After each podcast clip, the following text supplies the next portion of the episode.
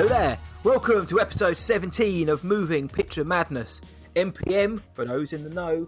My name is Matt Hudson, and I'm joined by a magical man, a smouldering slab of man himself. It's Ant. How you doing, mate? I'm good.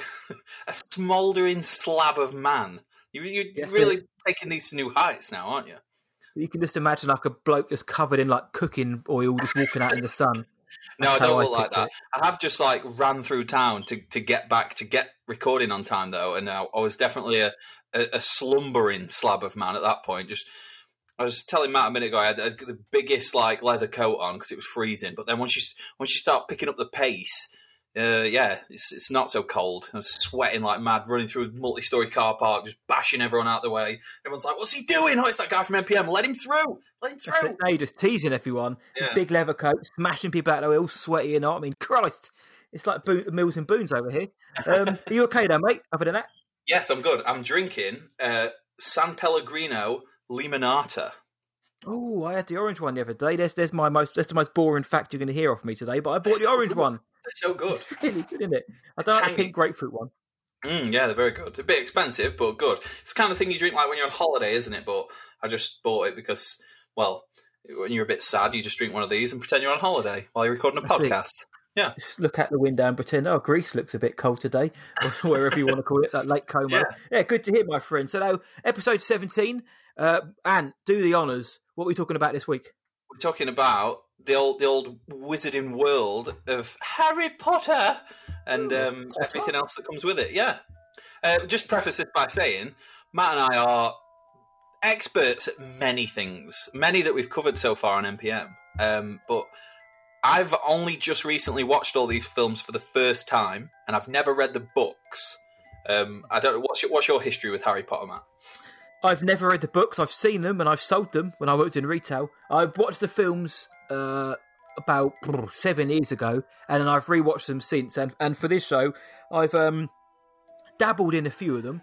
So yeah, I'm fairly clued up on the films and and the world, and we're going to get Did you, more did you not watch them at the time in the cinema and stuff? Then No, no, no, no. I was I far it too was- cool for that, mate. it was prequel time, wasn't it? For, for Yeah, I, was like. I ain't gonna, I'm not going to go and watch some dork with glasses and a wand. I'm going to, but I'm going to go and watch some beefcake with a lightsaber. What's the difference? uh, no, I never did. Watch, I didn't watch them in the cinema. Um, I just wasn't um, interested in them. I don't know why. Again, I because did. never read the book. But like I was, I was being taken to the cinema.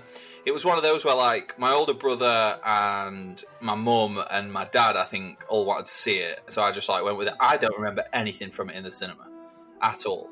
But I did go to the cinema this earlier this year uh, to watch the first one with Beth because they were just putting it back on, and uh, yeah, that was it was it was a magical time. It was very good. Medical time, Potter. I'd like Yeah. to have watched them in the cinemas, or even if, even on the re-release, just to see. I like watching any film in the, on the Just, big just the screen. but- visuals, big bad John Williams score. It's all Just the better in the cinema. Man, isn't it? That's Yeah. it is. Yeah, the music, the sound effects. But no, I never saw them at the cinema. It wasn't anything that really appealed to me, and I don't know why. Because I like Star Wars, I like Lord of the Rings, and I use those IPs as examples because they're big, big sprawling. And they came out at the same time, didn't they? Yeah, they're ba- one of them's based on books, the other isn't. But um, so yeah, I've never read the books, but I have seen the films a few times. I've seen the Fantastic Beast films, um, and we're going to talk about like other aspects of the Wizarding world as well, like the places to go and all that kind of stuff. But um, but the films then overall, then there's what there's seven of them, isn't it? eight of them? Sorry. Yes. What do you reckon? What do you think about the films like, overall, like as one big piece of a slab of film? I, I I really really enjoyed them. It was one of those things like where I said where I kind of hadn't hadn't seen them, but you know a lot of it just by osmosis, don't you? Because people are just talking about it all the time and stuff. And yeah, I got around to watching them finally. Beth was like, "Yeah, we should sit and watch these and whatnot." And um, she'd You put her through Star Wars enough. Yes, I, I put Beth through Star Wars, forced her to watch it, so she forced me to watch this. And honestly, mate, I think they're great. I think they're genuinely, really, really, really good, well-made films. Um, for me, the third one's the best by far. I love the third one. And I remember saying to Beth, I was like, Yes, Prisoner of Azkaban. Yeah, I remember saying to Beth, I was like, "This one's the best one." And she was like, "No, it's not. No, it's not. Of course, it's not." And then uh, I remember like just like I never said this to her, but I went online. I was like, "What's the best Harry Potter film?" And I looked looked up all these videos, and everyone was like, "Why Prisoner of Azkaban is the best Harry Potter film?" I was like, "Yes, I have taste." You were in your front room one, at one one day, and I was on the phone to Beefcake, um, you know, spewing the good stuff. And you put me on loudspeaker uh, uh, on a count of three with Beth Cake in the room. That's his fiance. You put me on three. Asked the question, which is the best Harry Potter film, and we both said at the same time Azkaban. And I know that my buddy John Book, who loves these films, he also thinks Azkaban is the best of the lot. It's it's really dark and moody, and it's like a horror film in places. Azkaban. It's I think it's the best shot as well. I think a lot of people have, that are a lot more clued up with that stuff have pointed it out many times. But visually, it's the most interesting for me. Um, yeah, just I, lo- I loved Azkaban. It was great, and not that any of them either side of it or the the first one, the last one, they were all good. I think, but it's they're all different, sort of. And the first ones, the first two are quite innocent, aren't they? They they are a very different tone to the final two. But Prisoner of Azkaban is like I think it's I think it's the the peak for me. And you said already, obviously, haven't you, that that's, that's your favourite as well. So that means we both have taste, mate. It is. So that's the end of our Wizarding World conversation. We've yeah. both agreed on that. Um, yep. Yeah, Thanks man. For joining us, guys. Azkaban is great because you got what um, Chris Columbus did the first two. This was Alfonso Cuarón, who just brings this like completely because he's in league with uh, people like Del Toro and people like that. So Yeah. brought this kind of like darker sensibility, and it really works, doesn't it? A bit more Um, it's gothic, isn't it? The visuals and stuff. Yeah, man. And it was the lowest grossing film of all of them, which is really odd Hmm. because um, I, I've, I've done a bit of maths here. The eight films have made seven point seven seven five seven point seven seven five billion dollars worldwide. It's Oh, a massive, Jesus. massive franchise. Two made over a billion, and there's an average score of eighty four percent on Rotten Tomatoes. is it the last two made over a billion as well? It was the first and the last. The first Oh, one mainly because it was on its re-release, but Hmm. it, uh, part two smashed the box office when it came out. But 84% overall Rotten Tomatoes for eight films is quality, and I mention that because I've said so many times that this is the only saga for me or series of films I think where every film is good. Yeah. Yeah, exactly. Every film is good. You, you- people can look at something like the Chamber of Secrets and think, "Well, that was a bit poo, wasn't it?" And it's not. That's it's not the best of. The, for me, it's still probably the weakest, other than maybe Order of the Phoenix. But it doesn't mean it's a bad film. So it's consistently every film was really good, and I don't know any other film sagas that are at least yeah over three films that are good. I mean, you can you can look at some of the horror ones like Nightmare and Friday the Thirteenth. Like I like all of them, but Mate, Yeah, no. of, like, Friday the 13th, I'm a, film. I'm a big champion of Friday the 13th, and I am definitely not going to sit here and say that those are all good films. That's it, and that's what I mean. Is that they these are all good films for me, and I lo- and I love the, how they kept the actors on, uh, little Daniel Radcliffe, Emma Watson, and Rupert Grint. So they grew with the audience, they grew with the films, and even like Dudley, even when he lost all his weight and had to wear a fat suit in the last film. Yeah. I love how everybody just kept coming back, and it feels like one long series. so that I dude's a, really a hunk now, isn't he? Oh, he's a beef. He's and he's like he's like the darling of Netflix. He's been on like five Netflix films in the last two years. But I'm glad it's uh, Harry Melling. I'm glad to see him getting some work because he's a he's a very good theatrical actor. But because you just watched them in one big old sl- slog, I didn't. I watched them kind of like it was fa- actually probably similar. First time I saw these films was one after the other. So I watched one one evening, then the next, and the next, and so on. So I kind of got the same. Did you watch them in the same like a few in one day? Yeah, I think it was maybe over like a, a night and a morning, if you know what I mean. Like, well, from afternoon to night, and then probably the next. If, if Beth had a couple of days off and I had a couple of days off, we probably both went, yeah, let's start watching Harry Potter films. So sat maybe from like midday one day till late one night, and then the rest of like the next de- uh, morning and afternoon. Because yeah, I wouldn't have done that if they weren't interested in me. Obviously, I wouldn't have just done it and like sat there that entire time. But it's so good. Um, yeah, that's that's again, like I said, I've I've dabbled in them other times. I'd seen bits of them before, and I, I've seen so much of the universe before I actually knew about the characters. So prior to me seeing all the films, um, obviously with me going to like the parks and stuff in Universal, people used to ask me like, "Do you like Harry Potter?" It was a it was an awkward question because I loved the universe, even though I knew nothing about Ron, Harry, and Hermione. So it was like, uh, yeah, but no, don't ask me any questions about the films, otherwise I'll make myself look a tit. but I, did. I, did, like Diagon Alley. yeah, exactly. Yeah, I, it's a universe that I thought, yeah, I could get into this, but I just never had got round to. But now when I now when I go back, it's it's a different experience knowing the context for all the stuff that I'm looking at. But it almost makes it like it's fun, but it almost makes it like different now. I, I used to like it because I didn't used to know anything about it. that was like a fun thing. But um, yeah, that's I, am glad I did watch them all, and I, and I would watch them again. Yeah, definitely. I, I, just as soon as we get the chance and Beth's off working, I'm sure we'll rewatch them all together again. Especially over Christmas time, mate. Those first yeah. few films, they've all got a Christmassy vibe to them. Um, even like the Deathly Hallows, when this, even though Harry's at his parents' gravesite, it's still snowing. It's still kind of like that strange sort of like uh, Christmas Carol gothic kind of look to it. Um, so there's something about. I question a few of them, almost like a million dollar question about the films only. Why did they make so much money? What is it about? Why are they good? Now, why are all of these? What makes them so good? Is it the actors? Is it the performances? Is it the world? Or what For me, it's it's the world definitely. Um, but I guess you've got to lend some sort of uh, credit to the characters and and stuff that are in it because the Fantastic Beast films are set in that same world and they haven't hit hit in the same way at all. And I think obviously a big crux of that is that they're not featuring this this iconic trio of, of Han, Ron, and Hermione. Like they were the thing I didn't know anything about, and they end up being obviously by far the most important thing to the universe is their characters and, and where they go and their storylines and everything that happens. So yeah, I, the world for me was the thing that got me interested in it the first place. But I think it's the characters and and the the massive story moments. Obviously, like Voldemort as well, like great villain. Um, Snape's my favorite character, easily my favorite character. Snape. Uh, the moment, obviously, with him, um, yeah, everybody knows which moment I'm about. That honestly really got me. That really choked me up when he when he sat there at the end, and yeah, it's. I would say for me, yeah, the, the world and the characters, but the world got me interested, and then the characters got me like. I, I would say I'm a fan now. They're definitely a fan. Mm-hmm. Yeah, I agree, mate. It's, it is the the world is so rich, and but the characters though you mentioned we mentioned I've mentioned previously. Um, this is like the uh, the wizarding world, Han, Luke, and Leia. And it pretty much is because yeah, it is, Hermione, yeah. he might as well be Leia because she gets the boys out of every single situation.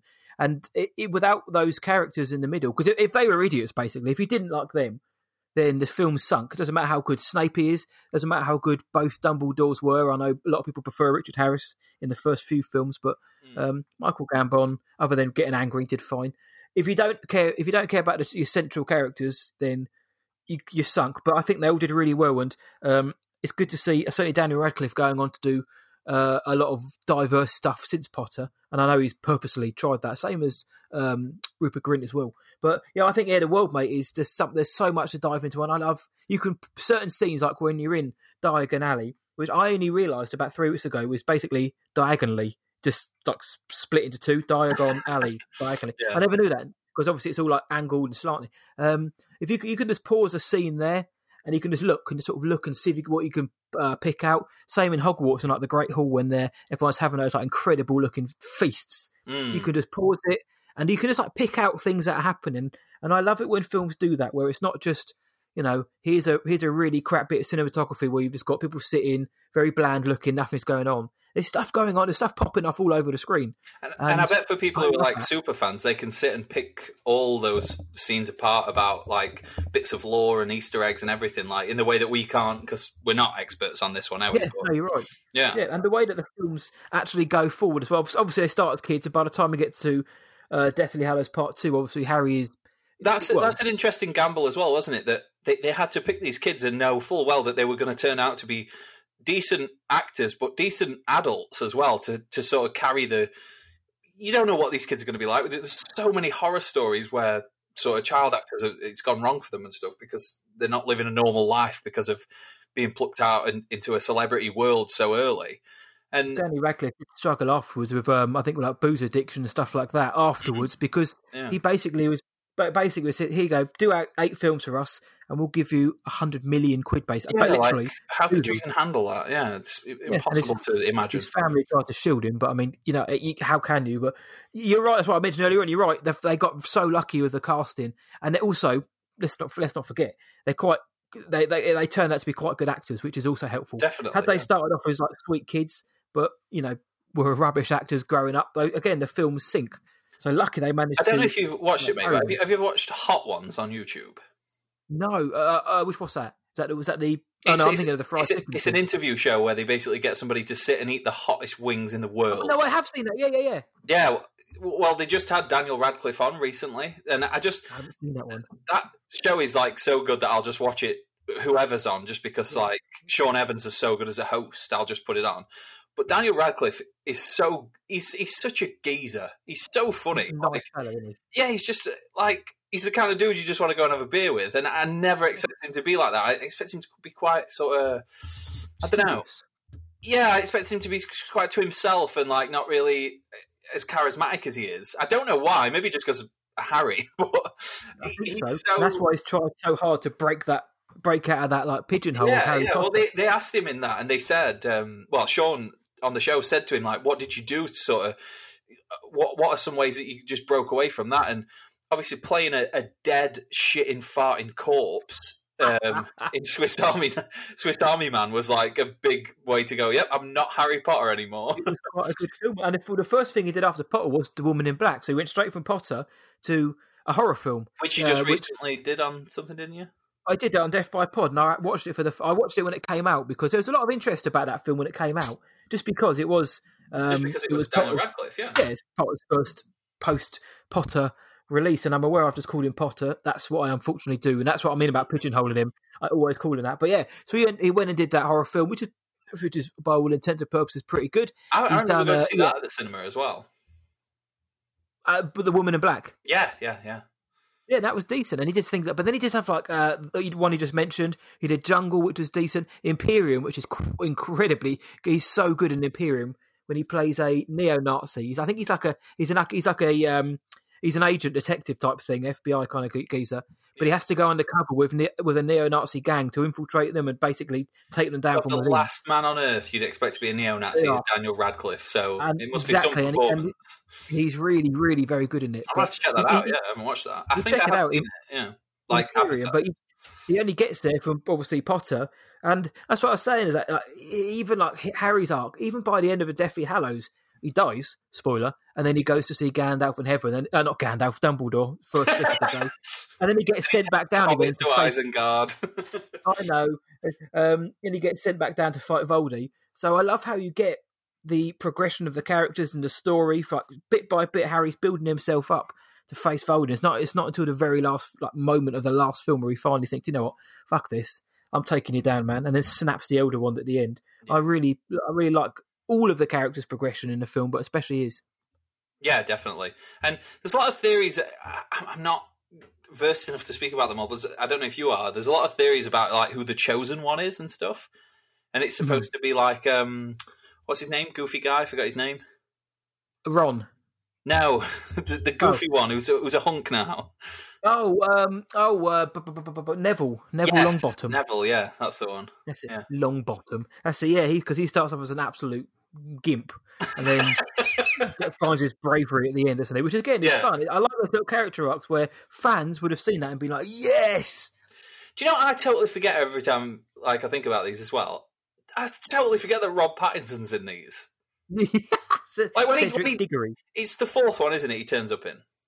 Uh, yes, in the Goblet of Fire, yeah, and he's Fucking because that's the competition one, isn't it? Yeah. it just pops up on screen. I was like, I was, I was like, what, what, it broke my brain. I just forgot he was in it. I totally Then forgot he was in it.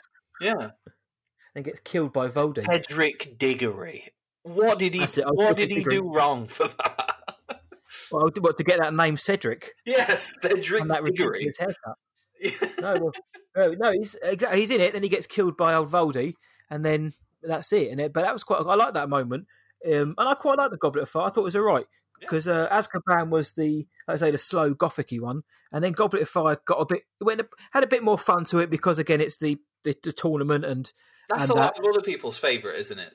It's Goblet of Fire is yeah. the tournament one, isn't it? Sorry if I sound like a complete idiot talking about this, but It is. It's the second best reviewed on Rotten Tomatoes as well. Right. For those who wanted to know, uh, Deathly Hallows Part 2 is 96% on RT. Every single one of the eight Harry Potter films is certified fresh. None of them go below 77%, which is wild. They're Yeah, all in the 80s and 90s, which, again, it's good to say it's like mad. it went across multiple directors as well, and you still got a consistency from them. That's it. It was uh, Chris Columbus, Alfonso Cuarón, uh, David Yates took over and did the last load. Um, I don't know if he did. I, I can't remember if there's anyone in between, but uh, I I don't know who did Order of the Phoenix. It may have been um, David Yates as well, but uh, I'll find that out at some point. But yeah, no, yeah, and they kept that tight, and the music as well, because obviously it started off with Big Boy John Williams, hmm and then it got passed to different people, but it all, but they all put their spin on Williams' style and I think made it their Williams own could come in on the first film of any franchise and set the base for what the themes are, and then just let anybody else come in at this point. Yeah, Like no, you're right. he he can set something up to where like I was listening to um, earlier today. I had the Fallen Order uh, soundtrack on, and Oh, without yeah. looking at my phone, um, we said before there are songs in it that are distinctly different but still sound Star Wars. But there was one in it that I, I was like, which, which Star Wars film's this from? And, and I was genuinely like thinking, but it was. It wasn't a Williams one, but it sounded just like it because people can obviously like ape his style, like you said, for the latter Harry Potter films. They do it really well because I'm going to be honest, I didn't even know that he didn't score the rest of them. I thought he did all of them.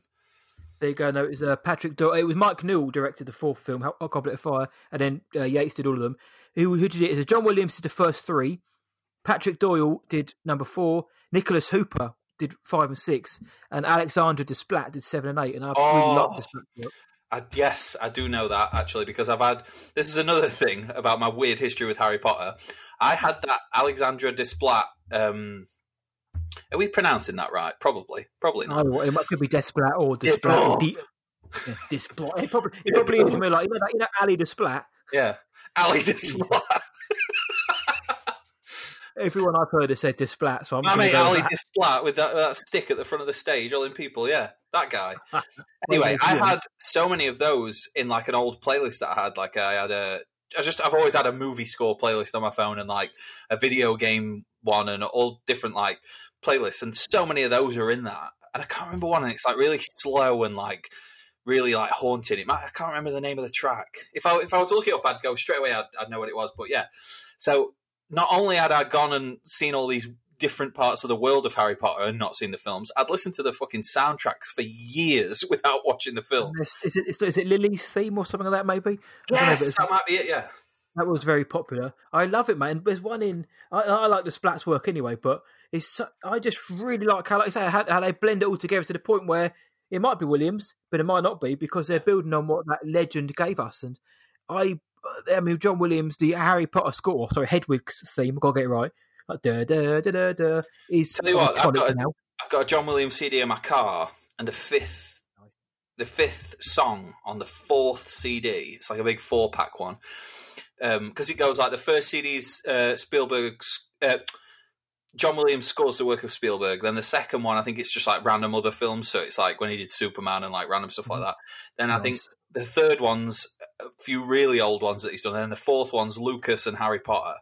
And Oh, the fourth one, I think, like I said, the fifth song on the fourth CD, um, it's something to do with the with with what's his face? Um, is it Fawkes? The the oh, I love that one. Fawkes the Phoenix. yes, that that, Oh, that song. geezer. You know which one I mean? Then Oh, I, that's one of my. That's my favourite from the whole saga, mate. same. yeah, that's the one we put on in the car all the time. I wish I could You just know play it on my phone now, because then yeah, but we can't because Virtual high five. Yes, virtual high five. But yeah, Yeah. that, that one's my favourite because I don't know, that one's so whimsical and just awesome, and it's so It's well brilliant, placed in the middle of that CD. Where at the start you get like a couple, um, a couple of different ones from other films and stuff. I think there might be like Saving Private Ryan on there as well, and then it goes to the Harry Potter stuff, and then to the Star Wars prequel stuff. So yeah, it's really Nice. cool. It's a I, good. know, I like that one 'cause it's a bit like Across the Stars. That it starts off really nice, Yeah. but then it builds and builds into like a big, big crescendo at the end with that main Fawkes theme. And oh, mate, I love it. I, I'm so glad you mentioned that because I was about to throw it in. I'm glad you did it for me because I always Well, mention I thought uh, I went round the round the houses about how to explain which one I meant, but it was already your favourite, so you knew. But yeah, Quite it's lucky. Such a good look- song. The first two, uh, Williams got two uh, nomin- Academy Award nominations for Potter for uh, Azkaban and Philosopher's Stone, and He's just reeling them them awards in, isn't he? Oh, he's got he's the most one of the most celebrated of all time. Uh, six of the Boy. films were nominated, but they never won. No, none of the Potter films won for anything, which is so surprising. They didn't win for like costume design or anything like that. But Wow, so they never they never won one Oscar. Nope. I think the Fantastic Beasts, their first film, was Think the first one to win an Oscar. for a second, everybody listening. Suicide Squad won an Oscar. Ugh.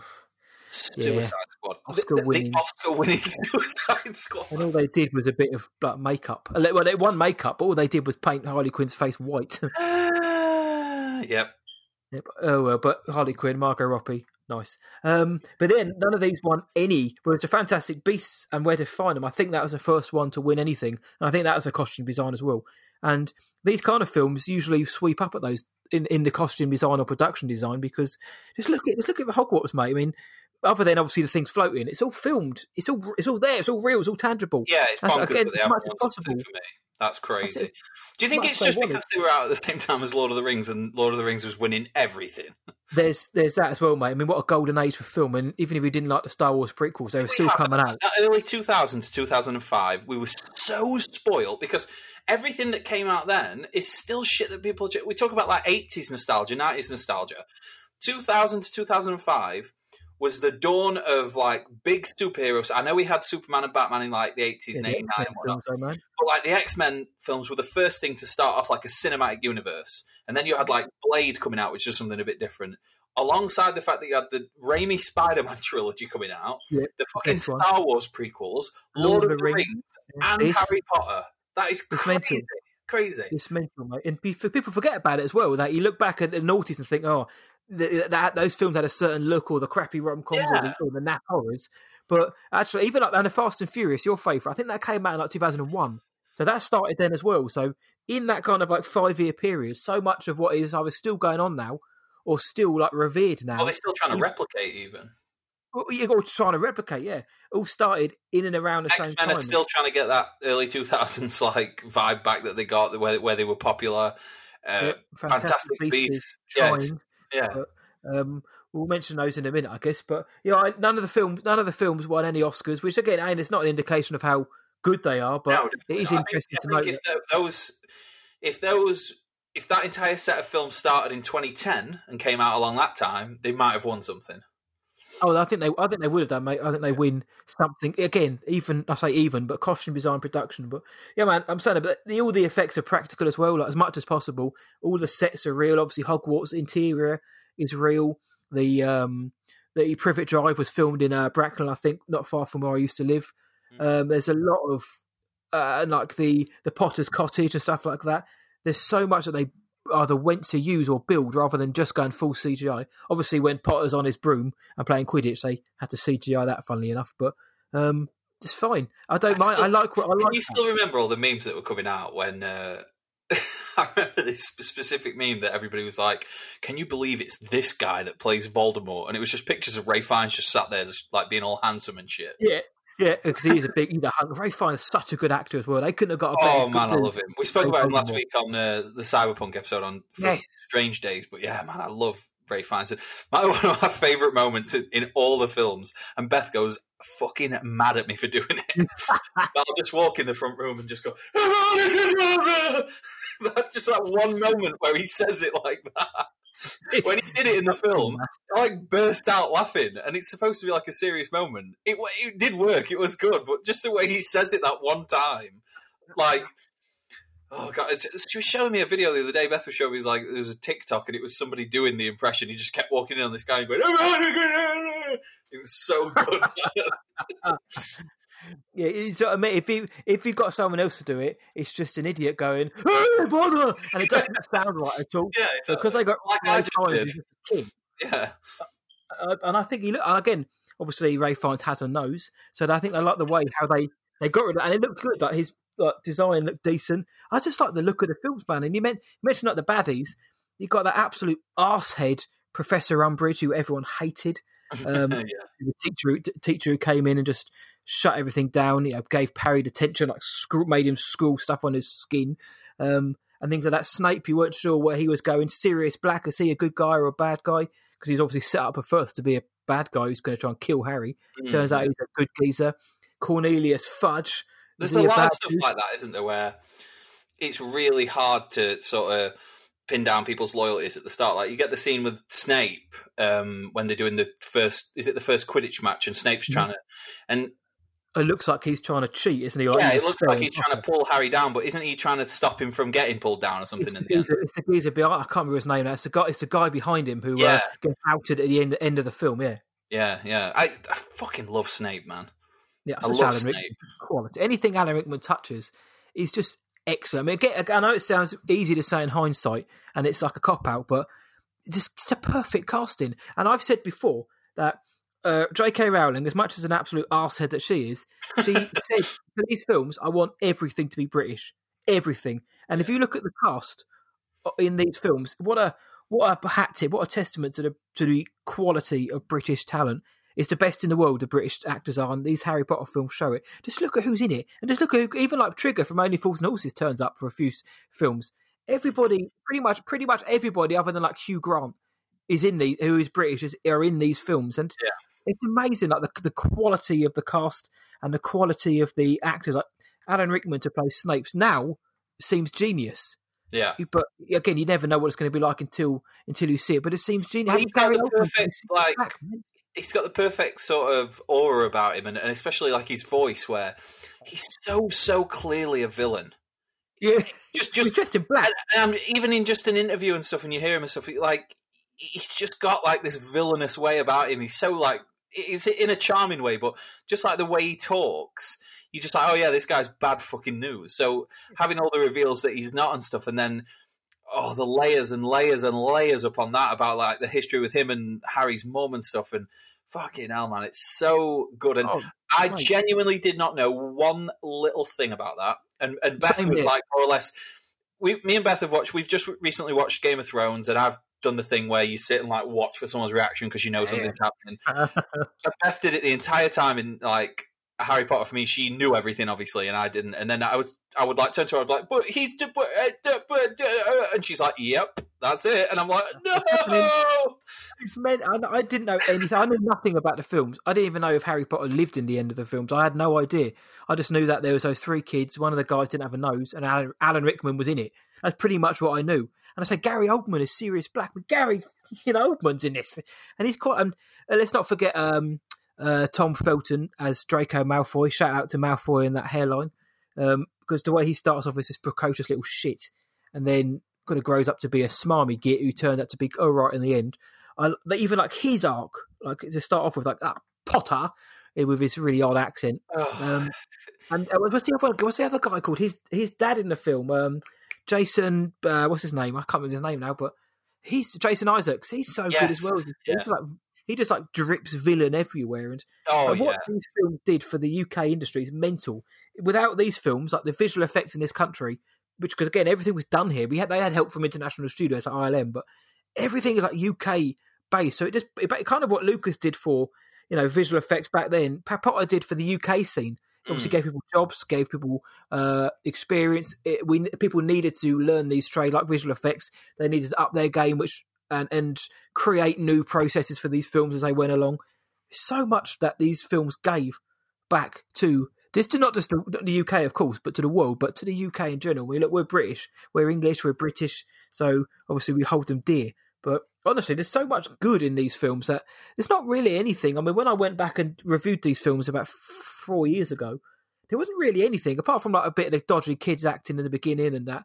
There wasn't really anything Which is unavoid- unavoidable when you think like kids. Kids in films are usually shit. There's, there's yeah, you, you get you could count on your hands, couldn't you? The, the amount of times we could say, "Wow, that that kid is great as an actor," and it doesn't always mean that they'll go on and be good as an adult actor either. But um, yeah, apart from like you said, the odd little cringy bits when you go back, there's not much bad to say about them from my side either.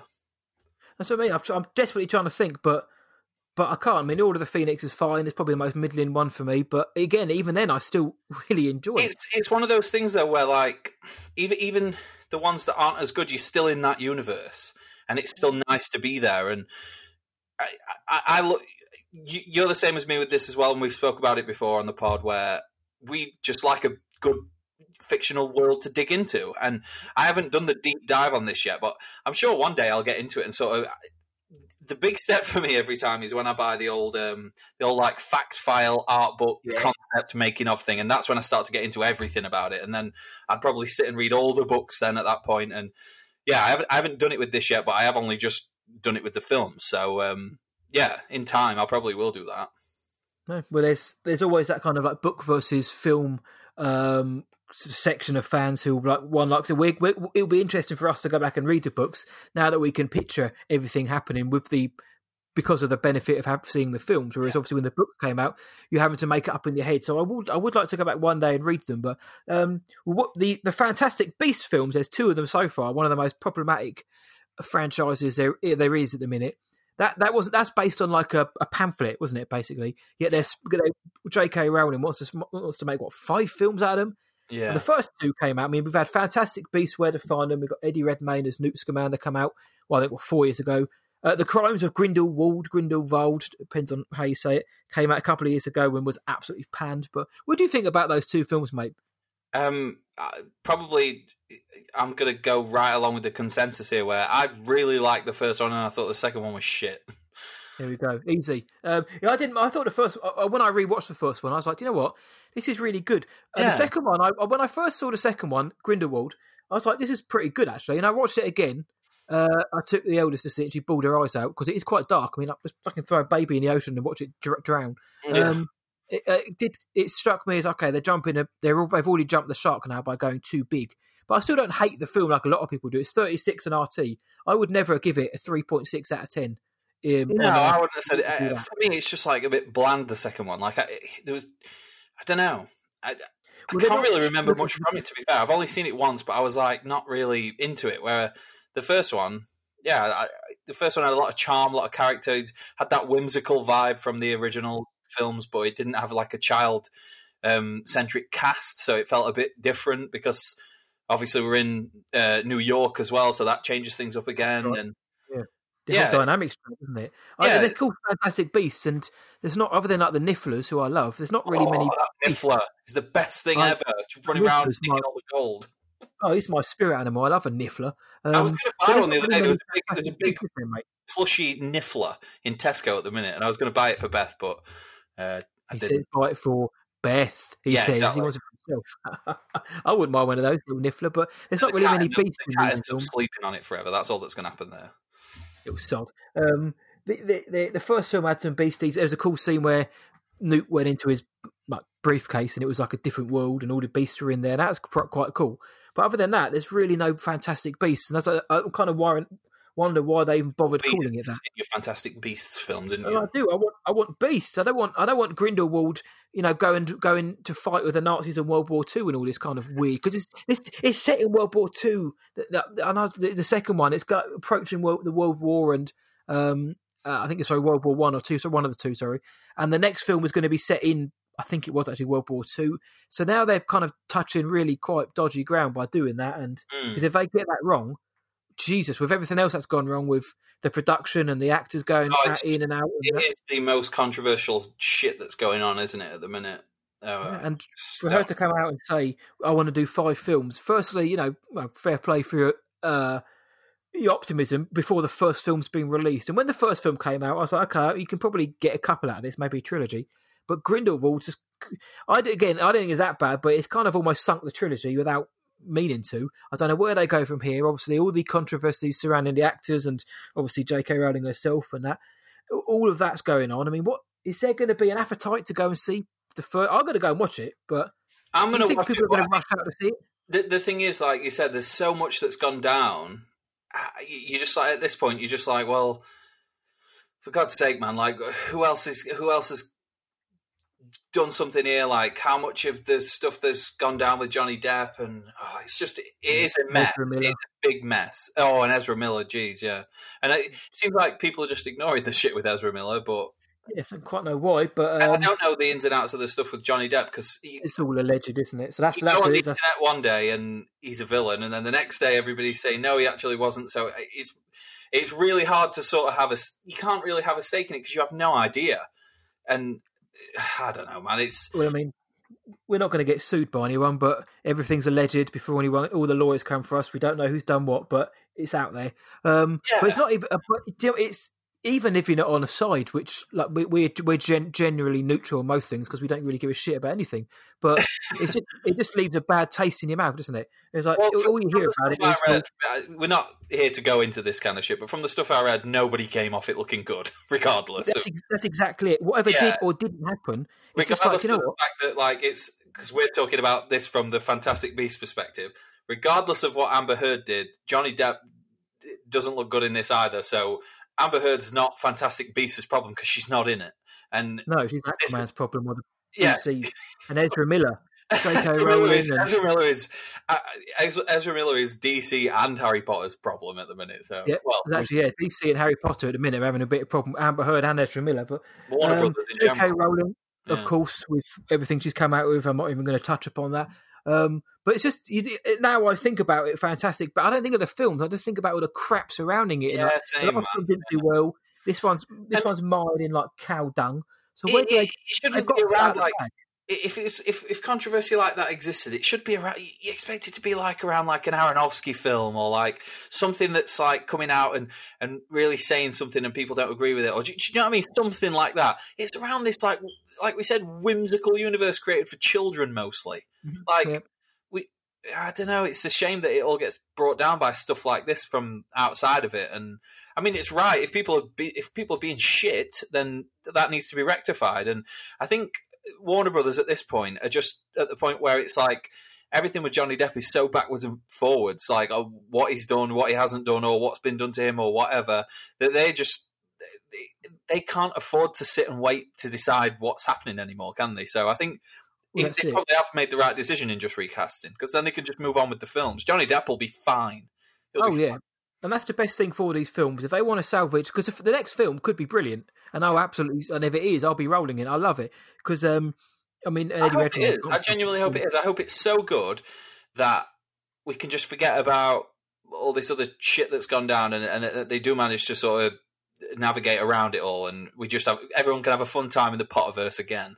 Well, that's it. Well, Eddie Redmayne's got him. He's annoyed people by kind of like attacking J.K. Rowling and then kind of siding with her. She'll always be the overarching uh, issue for a lot of people. But by you know whether whether again alleged, who knows what happened? Johnny Depp's not there anymore. Mads Mikkelsen is now playing Johnny Depp's character. What an actor as well. which is a great bit of. Co- so now, when we go into Fantastic Beasts three, we haven't got to look at Johnny Depp again. Not no no no shade at anyone, but it's Mads Mikkelsen now. I so think Mads Mikkelsen's a better actor than Johnny Depp as well. um, I, I think I really like Johnny Depp as an actor. I think Mads Mikkelsen has.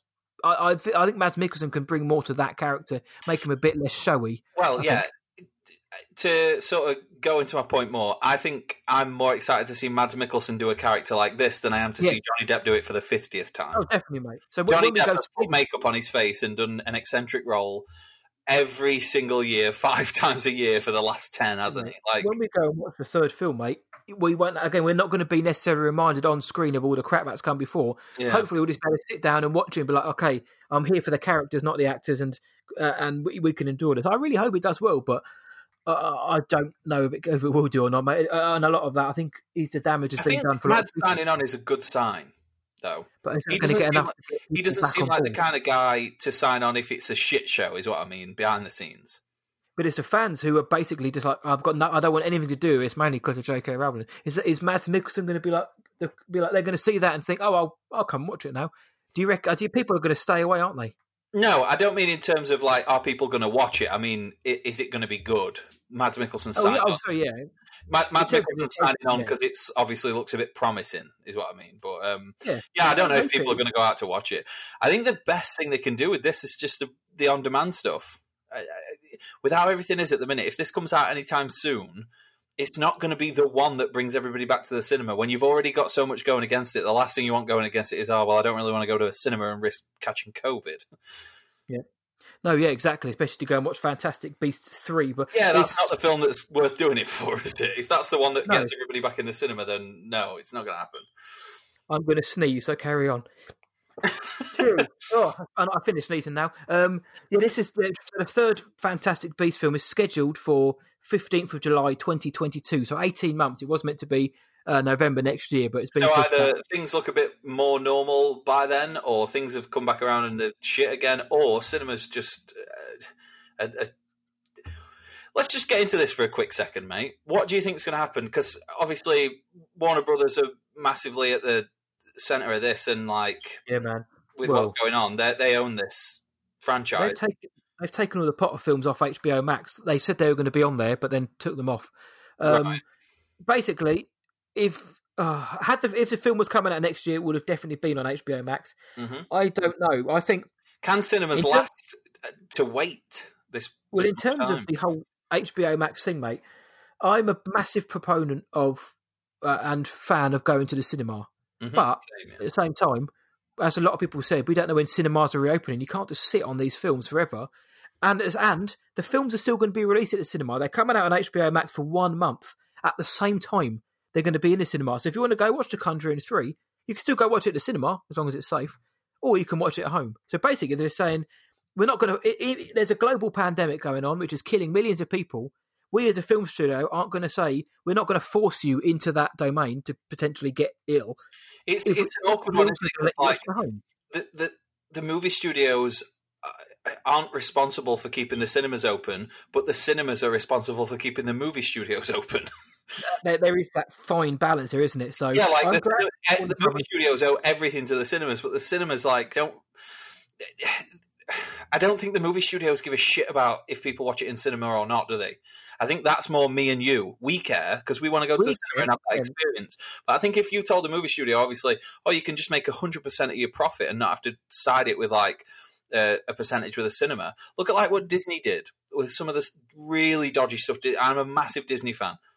Some of the shit that they did with the cinemas last year, where they were saying like, if if you put in Force Awakens on, we know that it, it'll sell like so many tickets that you'll make enough, so we want ninety percent of it. yeah, yeah, It's like yeah, that's bad, man. s- s- studios are shit to cinemas. They really are. They've they've been like doing doing the dirty on them for a long time. So Yeah, but there's always been that agreement, isn't it? Like the window where you, you, if it's released in cinema, you can't release it anywhere. And Yeah. now, I can't, I can't blame Warner. And I know a lot But of people. Warner Brothers doing this is, is going to be a catalyst because all the other studios now are going to go. Well, we're not going to fucking sit here and make no money when Warner Brothers are gonna do it releasing anyway. their film.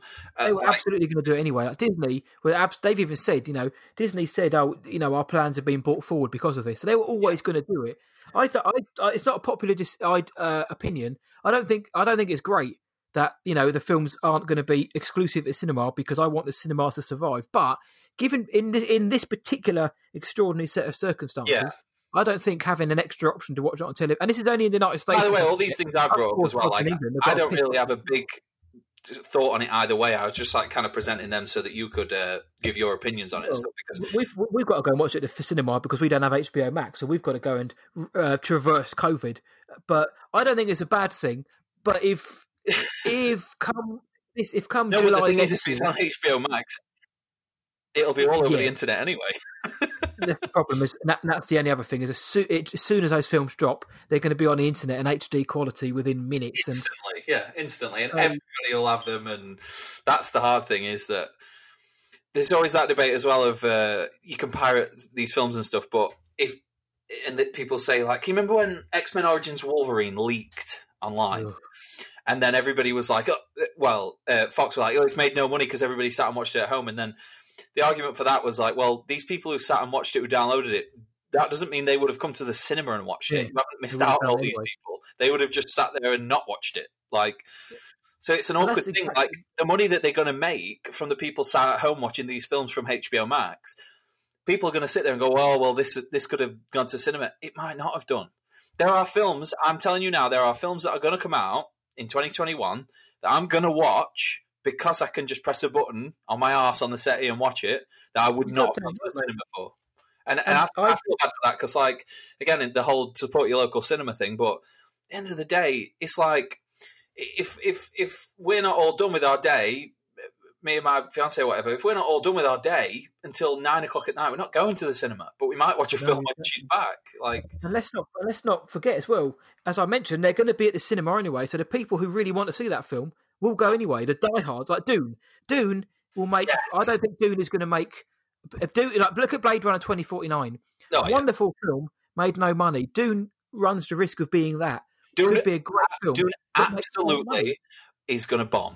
There's no way this doesn't bomb. The people who want to go and see Dune will go out and watch it at the cinema because they will be able to. I- And then the people who ah, may not have gone to watch it at the cinema will watch it on HBO Max because they can do. Yeah, I, I think with Dune, just quickly on that one, Blade Runner has a massive install base, massive cult following.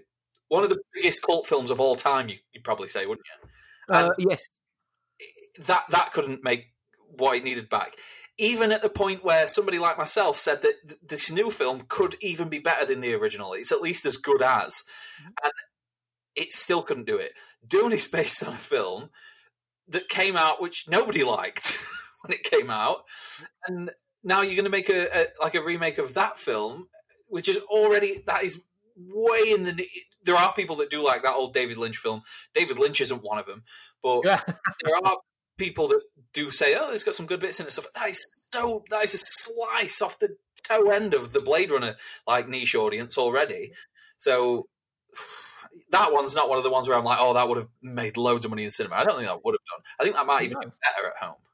But so, I mean, but for the spectacle of watching that on a big screen, you can still do it. And, it and, an IMAX 4K, definitely. Yeah. The Suicide Squad, Godzilla versus King Kong, you can. We'll have to watch it at the cinema, but they're still going to be on out at cinemas. My my question is, or what my thoughts are, if cinemas aren't really functioning by July next year, basically middle of next year, if they're not really open fully, then what do they do? Do they then think, well, what about next year? Because there's going to be a massive. What's, what's, the situation where you are now with like the, the tier stuff? Because we're in a thing at the minute where we wouldn't be able to go to the cinema at the minute.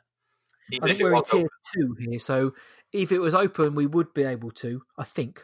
Yeah, we would. One, we, we can't even like we can't even go sit in a Costa at the minute, or go sit. There's That's no. Right. We can't even go sit in McDonald's. You can't do anything. Boris Johnson thinks the North is just one big tier three. Uh, um, but yeah, we obviously tier one is low, two is mid, and three is high risk. I think we're in tier two currently, so we would be able to.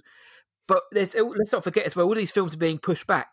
Eventually, there's not going to be enough room for these films. And I've always said, you know, there's, there's so many films that get released at cinemas, like, for, uh, top of my head, like The Nun, The Curse of La Llorona. They don't need to be released at cinemas. Shove them on streaming because that's yeah, yeah. They, will do better on streaming, and also they're shit. So just put them on. there's so many films, like independent films. You know, like, even like Mother that isn't.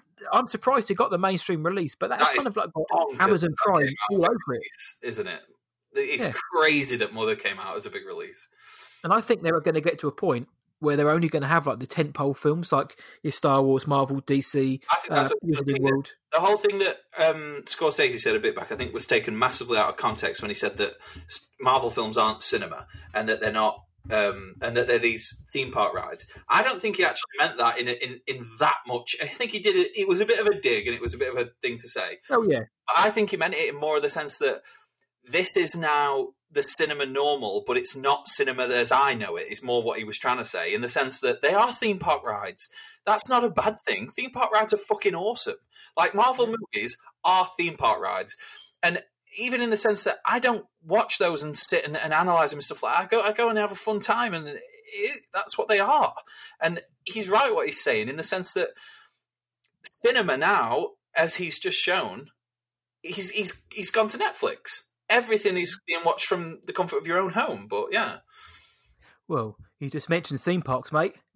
How about this? um, you've, I've been, I haven't been to. I'm just moving off that now because we're going to get we could go on for that. That's, that's that's pretty much an episode by itself as well, like the future of film. But yeah, um, you, you, just had a bit of a segment of uh, the current state of film.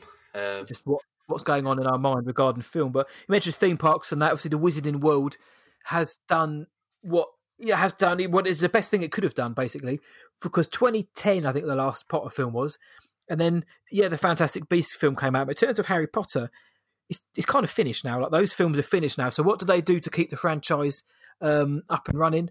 Well, up up in uh, Leavesden, Watford, Hertfordshire, at the at the Warner Brothers Studios, they open Harry Potter studio tours where you can go and see the the props, the the locations, the you walk into the Great Hall. But you know, it's like a Potter head's dream. That's here. I've been. I know Beefcake's been, and the one you went to in Florida, isn't there, mate? And there's one in California too. Yeah, it's the thing in Florida is completely different to the one in Watford in the sense that like the one in Watford is more of like a informational tour of the props and behind the scenes of the films and stuff, whereas yeah. in Orlando it's it's you are in the films. like You're there. it's You're completely role playing, yeah. And I, I, said this to you before having a mate, but um, I'm a much bigger Star Wars fan than I am a Harry Potter fan by a long way. But it, it, Diagon Alley and um, Hogwarts are so good. They are so so so damn good. Like I think they are the best sort of um, example of immersion in a, in a in a theme park that exists. I, I love Galaxy's Edge. Galaxy's Edge is really fun, but what they do in Harry Potter, every single detail on every wall. I walked in with Beth. She'd never been to um, see Harry Potter. Well, she'd been going to Orlando for a bit, but she'd been doing Disney and staying in a Disney hotel, different Disney hotels in different different parks and stuff, but sort of staying on the grounds of Disney. So she'd not been to Universal. She absolutely burst into tears when we walked in there. Into um, she's a big fan, isn't she? She's into, a big. Alley. Oh yeah, Beth's the biggest Harry Potter fan I've ever met. She's got. She must literally have. I'll take a picture and we'll put it on the socials for people to look at and stuff. But she must have about twenty odd different copies of we worked it out as hundreds, didn't we? It was yeah, like different copies of the six. So she's got like that many, twenty different copies of like Philosopher's Stone and Order of Phoenix and all this stuff. She collects all the different versions. She's got like Japanese versions. She's got so many, and like yeah, she's massive, massive Harry Potter fan. She was a Harry Potter fan before a Star Wars fan. She'll tell you now as well. She's a bigger Star Wars fan now than she is Harry Potter, so that's an interesting thing. But um, yeah, it's honestly, mate, it is amazing. She burst into tears when we walked in there. It was, it was that was even more amazing moment for me because, like, she can speak more to how accurate things are, and she was standing there like pointing things out, "Oh my god, they've even got the this and this, and like the cauldrons, even like it." Like she could speak to every single thing that I was just immersed in.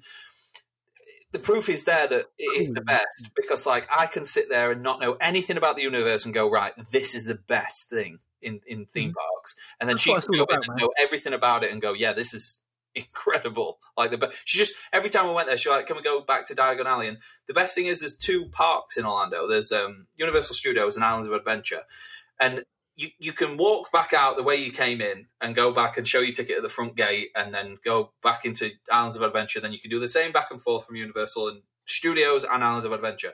They've now built the train that goes from one park to the other in the middle of the parks for, that goes from Gringotts to Hogwarts. Nice. And while you're on the train, you don't see what's outside. You see it's like a that's a ride in itself. But you are just sat on the train. But then like the bloody um, the Death Eaters and everything are all coming past, and you nice. I don't know what they're called, but the dudes the the like the oh what are they the bloody they've got like half horse half men people. Oh, They're in the yeah, forest. Minotaur, not Minotaur. Um, I know, I know what you mean. Like they, is that? I know what the Harry Potter, yeah, the Minotaur looking dudes, but I don't know what the term is for them in Harry Potter. But yeah, those guys are all running past, and then the music comes on, and you see Hogwarts on the screen of the train that you're sat in. As it pulls up, it's there. When you walk outside the train, they've lined it up, and like obviously they've taken years, and experts have all done this. You walk out, and it, it looks exactly like it looked when you stepped out, like on the screen. Oh. It is mental, honestly. And then you, for the queues for the ride, you can walk through and you can go through like the bank and like all the like people there. it's it's so overwhelming. And again, I love Galaxy's Edge, but I always think when I go there, I'm like, I wish they did a Star Wars version of this, like where it's this level of immersion. You can walk down like an alleyway in in Diagon Alley. You can go down an alleyway and and like go, well, where the fuck am I going here? And you can get like sort of lost for a second. Then you end up in like um like a I can't remember what it's called. It's like a shop for like the dark arts or something. And you yeah, just end up there randomly, and then like there's all like skulls in there, and oh mate, it's crazy. Everybody's got wands as well. So you go into the one shop, it looks exactly like the shop, like as in they're all stacked like crazily. Nice. Like they're not like, and these are the ones you buy you have to just like go through them to get to them because like it's stacked like in the most mental way, like exactly how they are in the films. So Beth bought one. You can walk around and like interact with the world with the wand. So like if you you have to swish your hand in like a certain way as well for it to work, or like a certain way on a different thing. But you can do it in one way and like turn all the lights off, and then you can do it on another and make like water pour out of this thing on anybody that's walking past. Like, and I thought like, oh, it won't be that well set up. You'll just have to flick your wand in front of it, and like it'll just work no matter what. You have to do like the spell exactly as they say, and like nice. oh, it's seeing the little kids walking around as well, and just like they they really believe they're doing a magic spell, and that is like that's what it's all about at the end of the day. As much as us kidults go there to enjoy it, these these kids that are going stand there with their wand and do like this thing, and then like a bolt of lightning comes down, like the lights go off. They are genuinely mesmerized and think that they're doing magic. It's oh. It's the lovely, best, mate. mate. It's it's so immersive, and like I say, it's really cool seeing stormtroopers walk around. Galaxy's Edge is massively in its infancy. It's only just been built, obviously, but yeah, Gringotts and thingy are just. If I take out my my sort of fandom aside, they are the bomb. Oh, and also you can just walk straight in. You can walk straight into this, and even the places where you eat, they're all these names that I don't know like in in and out, but they're all names of stuff from the films. You can walk in there and just get like a toad in the hole and some gravy, or like it's all English meals, all English staff, mm-hmm. English food. Like it's yeah, it's mental. And I'm speaking about it this passionately from somebody who's seen these films once, so that tells you how good that theme park is. No, I would love to go to that. I'd absolutely love, love, love to go, and I hope to do so one day. Uh, because I obviously want to go to Galaxy's Edge, but I want to, I want to go to the Wizarding World and go go to Ollivanders and go down Diagon Alley and the Dark Art, go on, go on the go on this train and everything. Because Job, how mate. cool would that be, mate? of immersing you away from even just the park that you're in. When you go into like Gringotts, you can't just see like because there's Marvel Land there as well, and there's like a Men in Black section. You've got Springfield that you can walk around. Like you can just go get a duff from like Moe's Tavern, but you can't see any of that once you're in Harry Potter because you have to walk through. You have to walk through um like the London Underground to get to it. And then, like, you walk through like a gap in a wall, and then you're there. And when you come through the gap, that's the bit, like I said, like where Beth was like roaring her eyes out because you walk through and it's like just this black little bit that you like walk through. You can't really see much, and then it opens out, and the fucking dragons on top of like the bank, and it's just then it's breathing fire out on everybody. It's crazy. It's so good. But yeah, Oh, it just makes me jealous because I'd really quite like to go there. But that's We'll what it's all about, though. It'll be an MPM episode special from Moe's Tavern, and we'll both sit with a big, big old duff next to Barney. And uh, I call it a duff because I'm a I'm a posho. Um, a duff and a duff. Mate, it would be quality, man. Like you say, if if the super fans can go there and get that kind of reaction, then that's what it's all about, isn't it? And obviously, we mentioned about the kiddly winks. You know, the kids magic is like how many how many how many kids didn't grow up like abracadabra and like, pretending to be magicians do do magic at least once or twice, and especially if you're so invested in these worlds as well. And a lot of these kids have probably read the their outfits well. on as well with their names on them. Like they've all got their Hogwarts outfits on. The staff, the kids that are walking around, like it's yeah. I would no, mate. I'd love to. I mean, I've been to the one in Watford, and that was a lot of fun. Again, as a film film dude, uh, no, I don't. I'm not a film dude. I hate those guys. As a film person, uh, it was it's really it was really cool just to see like the props and go and take your pictures on the on the bridge and outside Privet Drive, and finally taste butterbeer. And it wasn't as bad as I thought it was going to be. It's okay. The butterbeers in Gringotts, the frozen butterbeers that they do, as you're drinking it, so it's like a, it's like a like you know like a slush puppy, like an ice drink thing. Yes, yeah. but like um with like a thick layer of like it's like cream but it tastes like icing sugar almost Really quite odd. Whatever they put on it. yeah well the, the ones in um england are quite good but they do also they do like different kinds in um america so like you can, you can get the frozen the still i think you can get like a hot one as well Oh yeah.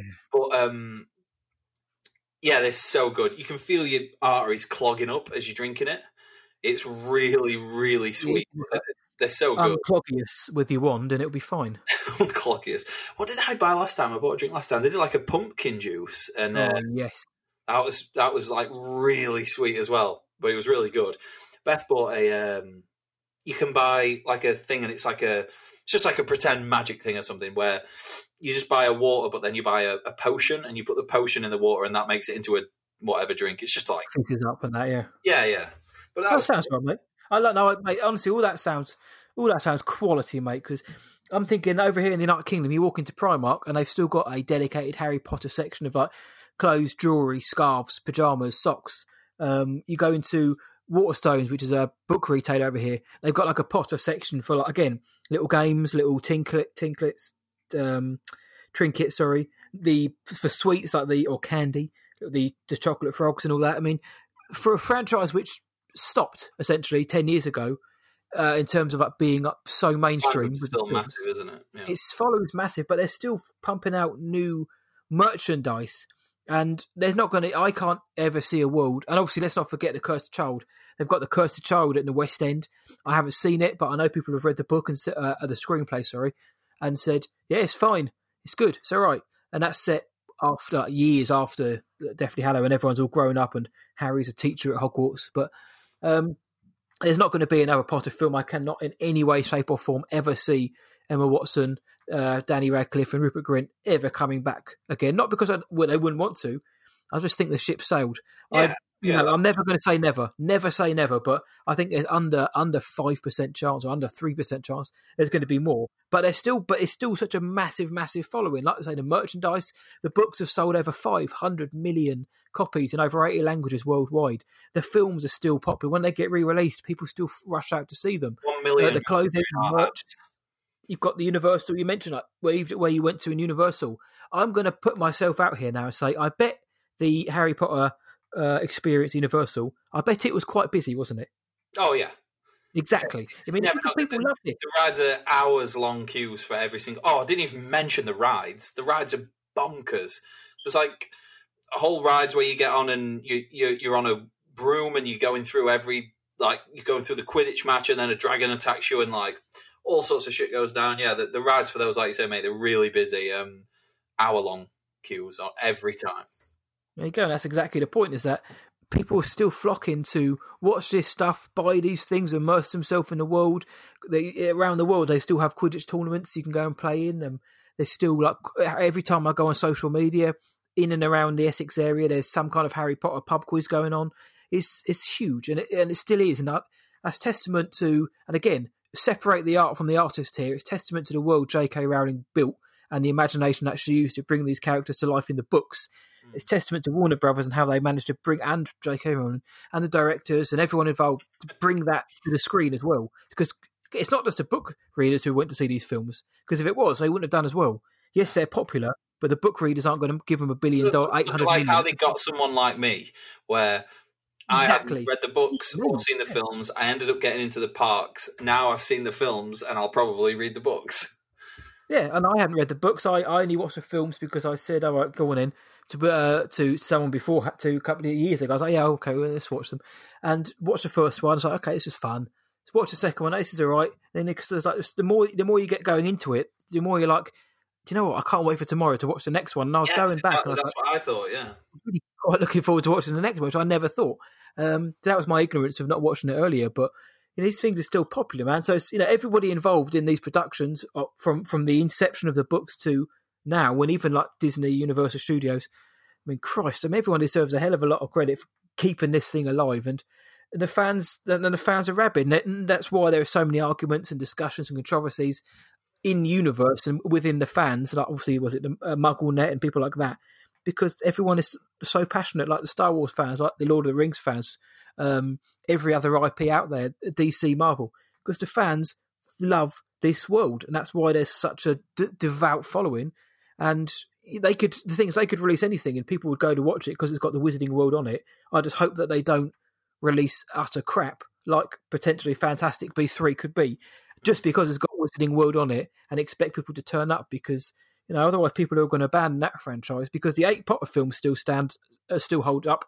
So where where do they go from here, though, mate? Because you've got you've got the eight Potter books, the seven Potter books out. You've got the Cursed Child come out, which is you know Harry, Ron, Hermione, and their kids post Potter, what decades later. You've got Fantastic Beasts, obviously. You've got we didn't even mention the game that's coming out. Actually, dude, we've got the game. that's uh, what I was going to say when you, when you were just going to ask me that. What's the Well, future? okay, we'll, we'll include that in it as well then. So alongside the game, what else do they do? Let's just we know Fantastic Beasts three is coming, so fine. But we've got the game. Is there anything else they can do to keep this going, like for years and years uh, in the future? That game, if it's as good as it looks like it is, could be a big step towards keeping things going. Get those games of service and stuff like that are massive. Look at like what's happening with Fortnite. Every single like IP is falling over backwards to get themselves into Fortnite. It used to be the case where games used to have to like try and sort out a deal with a company to get in. Now it's the case where companies are trying to sort out deals to get into Fortnite because it's just so many eyes put on something at once. And if you can get something with Harry Potter where you've got these like timed events that are based on other things that are coming out that can tie into books and film releases and everything else, then yeah, you, you're on a win with that. And that game does look. Me and you both said at the time, didn't we, when um, when that came out, the trailer for it, we both said it looked really good, looked like something you could get lost in for a long time. So Hogwarts Legacy, honestly, mate, it's because you because you saw it because obviously it's the, you're the the two of us as, as listeners know, Ant is the gamer, so he Ant watched the PS5 uh, reveal and he said to me, uh, "Go and watch these ones because I think you're going to like them." Um, and one of them was Hogwarts Legacy, and I watched it because I'd seen people online like going mad about it, how good it looked. So I, I went and had a look at it. I was like, do you know what? This looks just just looks quality. Mhm. And on and it's set in like the late 1800s, so I think it predates Fantastic Beasts as well. yeah, But it just looks amazing. It's not not just the graphics. I mean, just like the gameplay. it's, it's got the- potential to be the, the Knights of the Old Republic of Harry Potter, basically. A good shout. Yeah. That's a good shout. And when it comes out in 2021, apparently, it's Avalanche Software are the developers. Mm. I, I, I, I want to get. I haven't got a PS5 yet. I do intend to get one probably uh, 20 at some point 2021. And I and I, I buy games. You know, I mean, I, I buy games that interest me. Or if Ant says to go to get one, check this one out. This one I will be buying when it comes out, and I don't do that very often with games. Yeah, you know, no, you're not 100% certain beforehand, but with this one, you're like, yeah, get in it. I gen- genuinely will again, and I'm not even the biggest Wizarding World fan. I mean, I lo- I really really dig the Wizarding World, but I can't tell you um, who Gringotts is, and I can't tell you you know what Ollivander's like, beard looks like if he's even got Yeah. one. I don't know all those kind of details, but I love the films. I like the like you. I love the the world and the urgency of it on how everything's just like you could make stories from somebody. It's like Star Wars. You could make stories from somebody sitting in the background, and and they've got their own story, and you could spin off from that, and it's there's so many possibilities, and that's what I like about it. this game. Looks to play in just like that. The character, we don't know who the characters are in terms of it's not going to be it's not going to be Harry and people like that. We've, there, there, those games exist when the film comes out. It's new characters. It's set in a it's set in Hogwarts like we know, but it's going to be new spells, new stories. I mean, it's I love this kind of stuff. Yeah, man, it's going to be. Hopefully, obviously, like you said, hopefully it's going to be a an, an epic time that game. But we'll just have to see. I mean, it's, it's a lot of pressure to put on for how good that trailer was. Now they've got to live up to it, haven't they? Yeah, that's it. I, I, I think they will. There, again, there are there are some naysayers about it because of the connection to the author, but I mean, in terms of a game, it looks so far. It looks. It could end up being an absolute dog pile. Oh but yeah, it looks very good. I mean, if so, if you take the game out of the equation, how how do they keep the Wizarding World relevant because of the shitstorm that Fantastic Beasts has given them? How do they? I mean, the park is going to be there for a long time, and it'll, people will want to go to it. But is that going to be enough? they're in trouble in a bit of the sense that Fantastic Beasts has been a bit of a shit show, especially just like from a marketing point of view and whatnot, and just PR is just uh, madness on that film, isn't it? With what shit's gone down with all the actors, you've got all the shit going on with J.K. Rowling, so people are a, a massive portion of people are less sort of likely to want to support anything that she's going to make money off of. And that is a thing. Whether whatever you feel about that, that is definitely a thing that exists online. People people really don't want to. Even people who are massive Harry Potter fans are now turning to stuff like. And this is obviously in light of the bullshit that she's come out with. Is obviously people's uh, decision to do so. Um, people have now turned to buying stuff on Etsy made by Harry Potter fans, so that she won't make any money off it and stuff. So people are going to lengths to make sure that they don't give her any money. So she's, she's not going to do it, George Lucas, and sell her franchise. I don't think she is. No, um, She's not going to do that. I I cannot see might- that at all.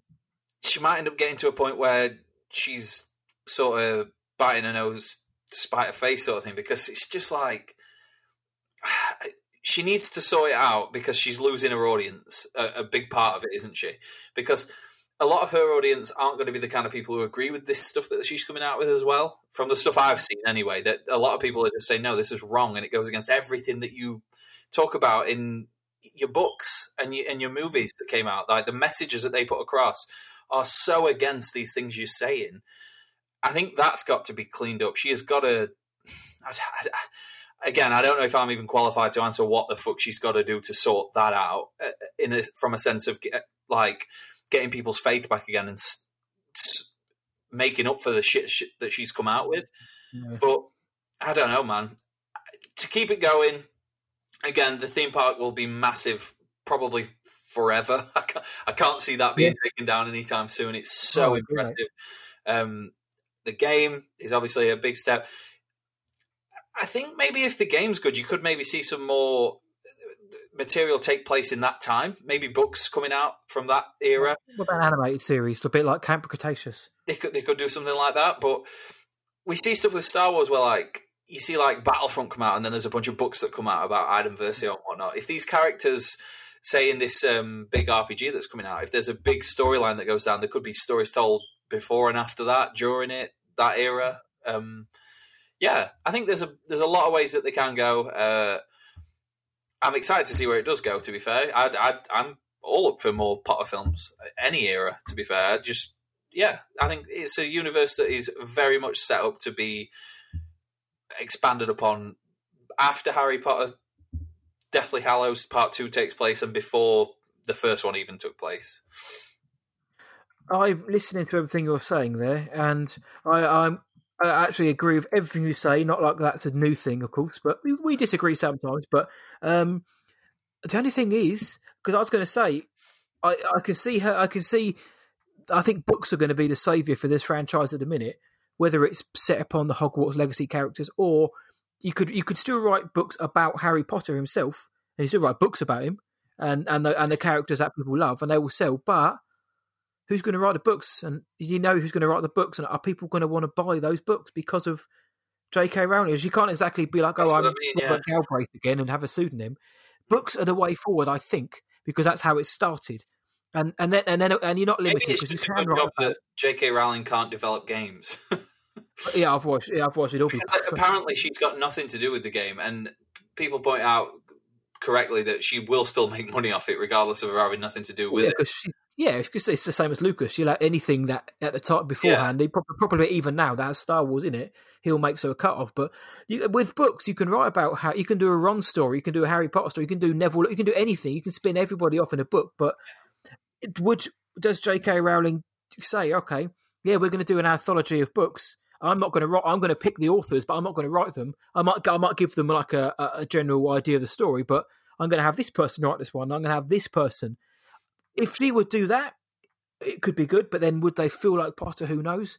Mm. I think the best. I think the way forward at the minute is the books because the fans, a lot of the fans of the franchise came from the books.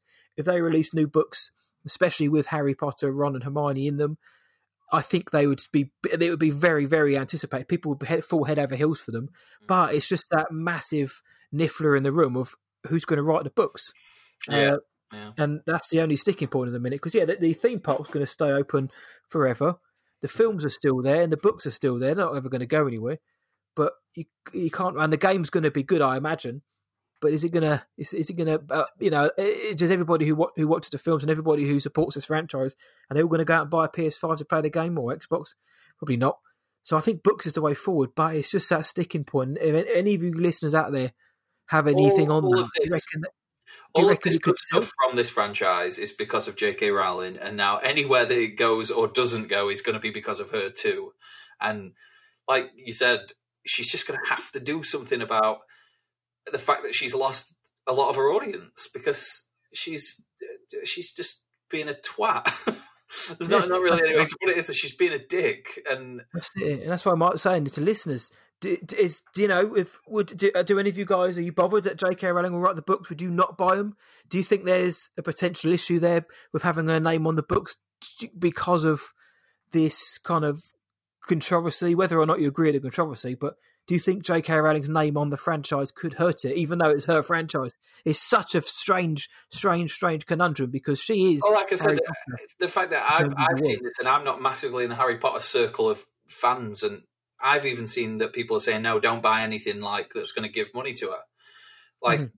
yeah. like you said, a book would definitely be that. And I don't know. It's it's a really awkward one, and I, it must be awkward for the people who are working with her that are trying to say, look, you need to be quiet. And oh, there's all the stuff with changing characters after the fact and saying that they were this and they were that. That sort of people uh, at that point were starting to just sort of question maybe what she was like really on about, like what, what which bits were legit and which bits weren't, and then obviously with the stuff after that that she's been coming, I think it's a bunch of stuff against like trans people she's been saying on Twitter, and that's the big one, isn't it? That yes, why yeah.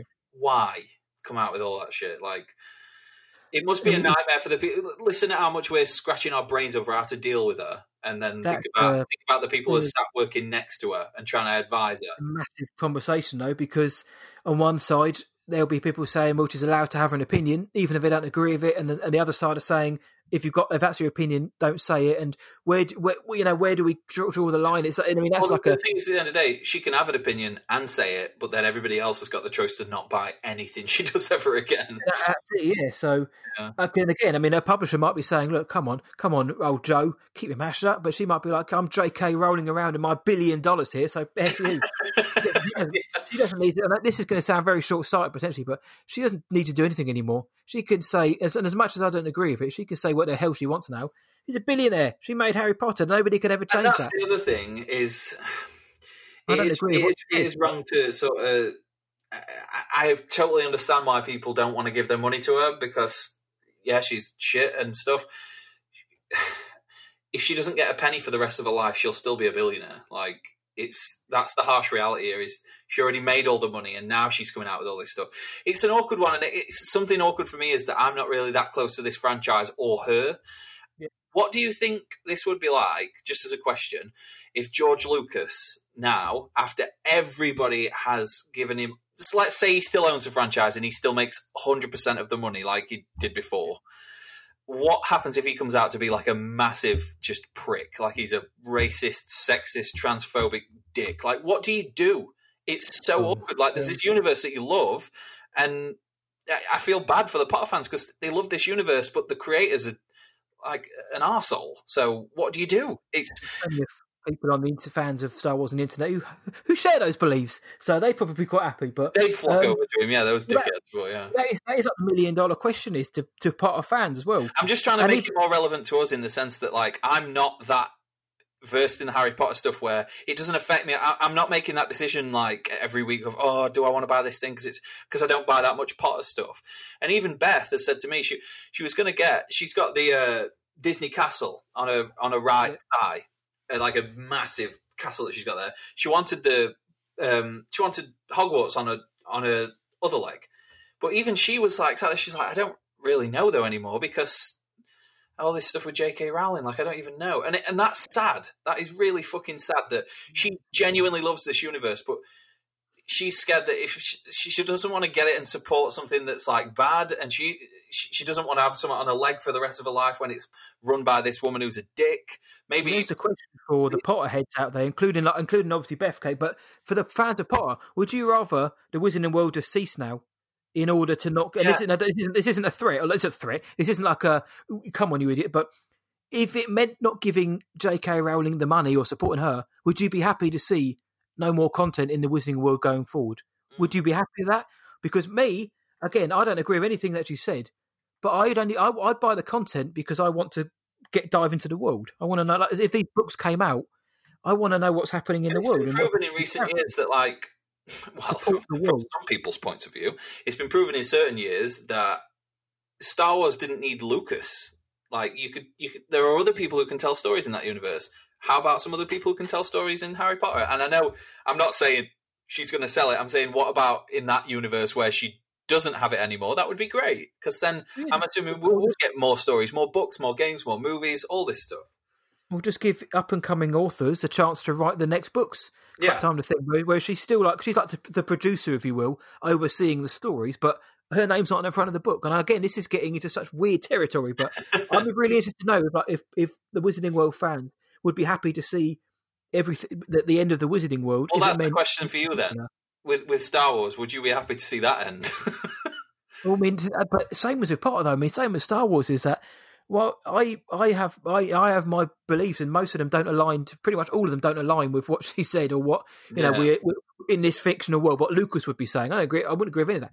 But I want to support the lore. That's the that's a conundrum. Is like I want to know. I want to still watch the films because of yeah, yeah, I'm don't want to lose in out the on such characters. I'm not invested in. I love, and if, if let's just, I'm, I'm talking hypothetically. Let's imagine Lucas was like the biggest neo. Let's just say Lucas was Hitler.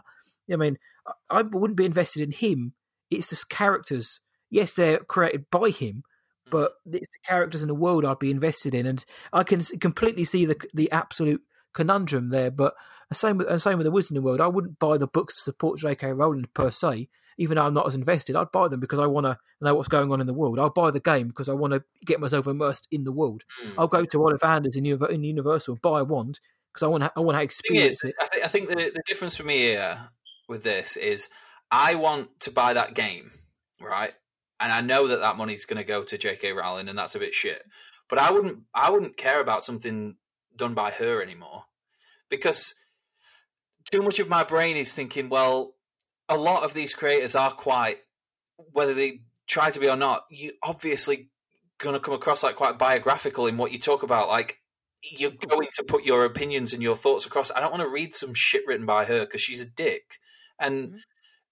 again, it's less about the money thing for me about her gaining money because she's already really rich. I just I wouldn't want to consume a story written by her. It's like if a director, like I said, like came out and it had all this stuff to say, I wouldn't want to see what their message is putting across on film or book because that's what it is. It's you, you, you put in your real life experience, thoughts, feelings, beliefs, and everything into your art. And But then you look at expecting someone like Woody Allen, Roman Polanski. Every time one of their films comes out, people just don't jive with it because of yeah, what they have done, basically. Exactly. especially like yeah, that's what that's what Woody It's I like, I, I like Woody Allen's films, but uh, you know him. Uh, but it's, but and is that as well? It's like, do you Oh, support that's the, the example, art- isn't it? It's like you don't want to see Kevin Spacey anymore, but you still want to watch House of Cards. Oh, I still want to go and watch Seven and um, Usual, Usual Suspects and stuff like that as well. But again, it's the art or the artist. Which Well, you would you watch support? something new that he's done, would you? Because it's a bit like, well, do, I, do you really want to see? No. In fact, he's not going to do anything new, is he? He's done. But you know what I mean? It's like Some will just replace if, if you're if you're invested in House of. Cards, everybody unanimously was like, we don't want the show to stop. We just want him out. So that's what happened. It's like it's the same with J.K. Rowling. We don't want Harry Potter to stop. We just want her to stop doing it. I don't even care if she still makes a bit of money off it, whatever. I don't want her stories told anymore because, like, Well, and, and this is not me saying she shouldn't be allowed a voice. I'm saying for me personally, I don't want to read them. Is what I'm saying. No, I hear you. I, I always support the art where possible rather than the artist, but sometimes the two are intertwined and you end up doing both, even if you don't mean to. Think but about all the films we watched in the eighties. How much disgusting shit went down from every single person there, and the thing is that's different. And it's like people. So, so let's bring up. This is a random segment that I'd never thought we'd go into on MPM, but the shit with like the Gina Carano stuff. People keep saying stuff like, "Oh well, what about all the actors from the eighties? They were all right shitbags and stuff like that." The difference is. This this is out now. The Mandalorian is out now in 2020 in a different, completely different political landscape, and one where you oh, can sit and put all your opinions on Twitter. And she's choosing to put the ones that she is, so people don't like it. If you tell me all of a sudden now, oh, and one of your favorite films of all time is The Thing, yeah, but Kurt Russell's a fucking this and that. Eh, Was he that then, or is he that now? There's lots of intricacies going on, but that's the thing is that J.K. Rowling has always been on board with this. It's always been her baby, hasn't it? So it is harder. It's not one backroom member of staff or one certain writer or or one actor in it. It's the creator. It's the George Lucas of Harry Potter. It's it's much more difficult, isn't it, in this circumstance than the amount of films that in my top 25 i bet there's a bunch of people who are in those films that are really dogshit people but it's different because you don't know all the ins and outs. But with her, she's uh, with her and with Gina Carano. That's why I brought both of them up as an example. They're both just putting the fucking this crap right there in front of your eyes for the public to see. It's not. I don't know. It's again. I, I don't. I, I'm not smart enough to transition and uh, go through all this. But if something just gives you a bad feeling like that, that's not good from a perspective of somebody who's trying to consume it. If I go to Harry Potter and I, the first thing I think is, oh, she's a bit of a, oh, should I buy this? That's not good. It is not good at all. So, in long answer to your question of how does this carry on, it's awkward. It is awkward, Yeah. isn't it?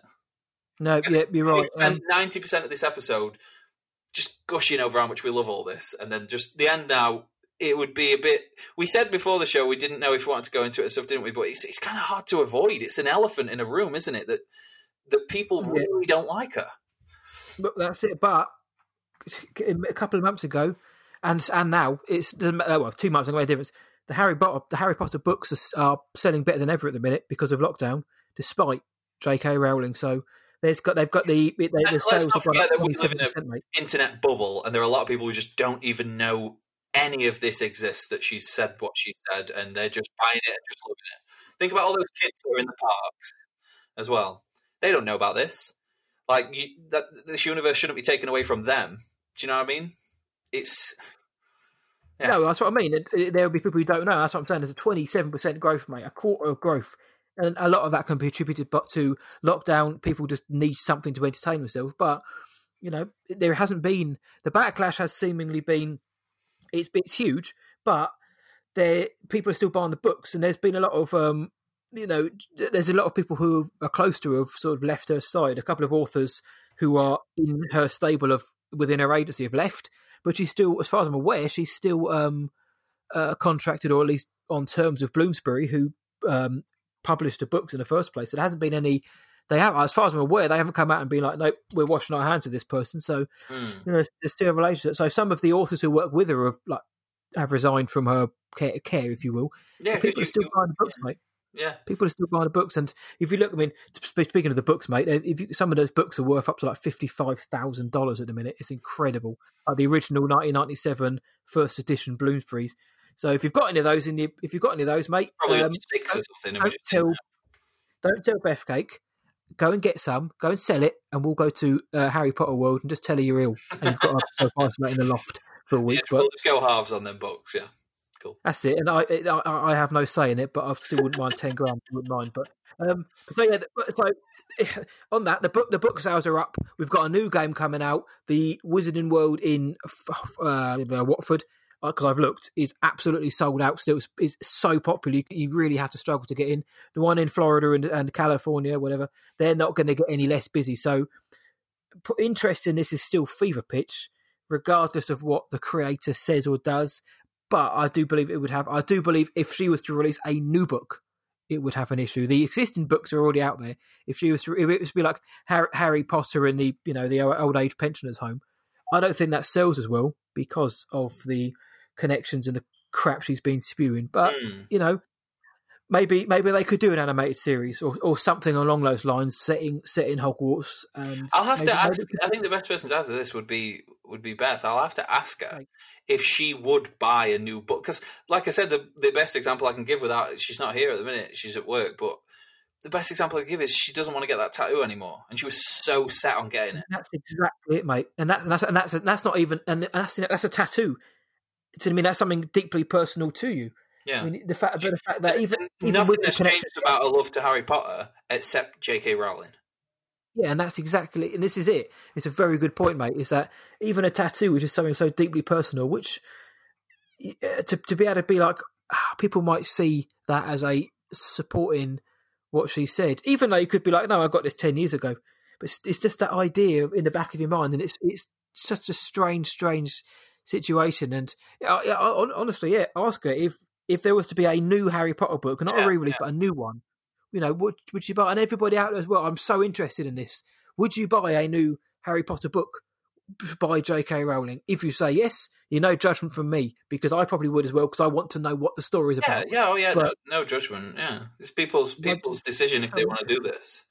Yeah, man, it doesn't mean you're supporting anyone, but we, to- as Answer said, we totally understand the the the kind of issues that surround it, or you know what what people may think. So, but And well, again, that was an interesting. If if I've misspoken on any of this, I'm a dumbass. So oh, same here. like, but we we are trying to speak about this from the perspective of we do understand the problems of what she's saying. We really, really, really don't agree with the shit that she's saying, and we. We, we're maybe not the voice for this because we're not the biggest Harry Potter fans, and and hmm. It's it is an awkward one again, like we said, and it, it's not. I don't know. It's not good, like we said. Um, I just, I just think, I don't know. I don't know. I don't know what I don't know what she needs to do, but something needs to happen. Yeah, I, I think to kind of just maybe shuffle off into the background, Yeah, have creative control yeah. still, but let other people like what they're doing with Star Wars. Yes, George isn't around now, but uh, and also there's obviously different variations of degrees of success. But let other people have a go. Mm. She can come up with stories, but let somebody else write the book. Let somebody else create a story or something like that. Yeah. Um, so there, there are ways to do, it, but it's whether or not you know she'd she'd want to do that or not. But uh, again, who, who knows? By the time this episode gets released, there may be a new Harry Potter film that's coming out. We don't know. Uh, but that was an interesting conversation, and to be fair, I think we had a good, a, a good chat there actually about the, the wizarding world itself, though, mate. I think we've covered everything. We've mentioned the books, well, mentioned the. HBO Max and J.K. Rowling's a bit of a twat. Is Bit of a turd. yeah, That's that's, the three big points we've made here today. Um, it'll be a way quick, to get people in. it'll be a quick. What have we been doing lately, mate? Because uh, I don't think you've been up to much else, have you? Besides this, Not really, mate. I um, uh, I know there's, there's we always say there's one thing we both watch on a Friday, so but I'll, I'll mention that in a second. Other than that, mate, not really. I've been I watched Mank recently, the new David Fincher film on Netflix, um, the biography of Herman J. Mankiewicz, Gary Oldman, Amanda Seyfried, Lily Collins. Because, uh, for firstly, I like film. Secondly, I Is think David good as- Fincher's quality. is it as good as everyone's saying it is? Uh, I Is think everyone saying well, my- it's good? My review went out last Thursday, and I give it seven and a half out of ten. It's everything about it is really so very good.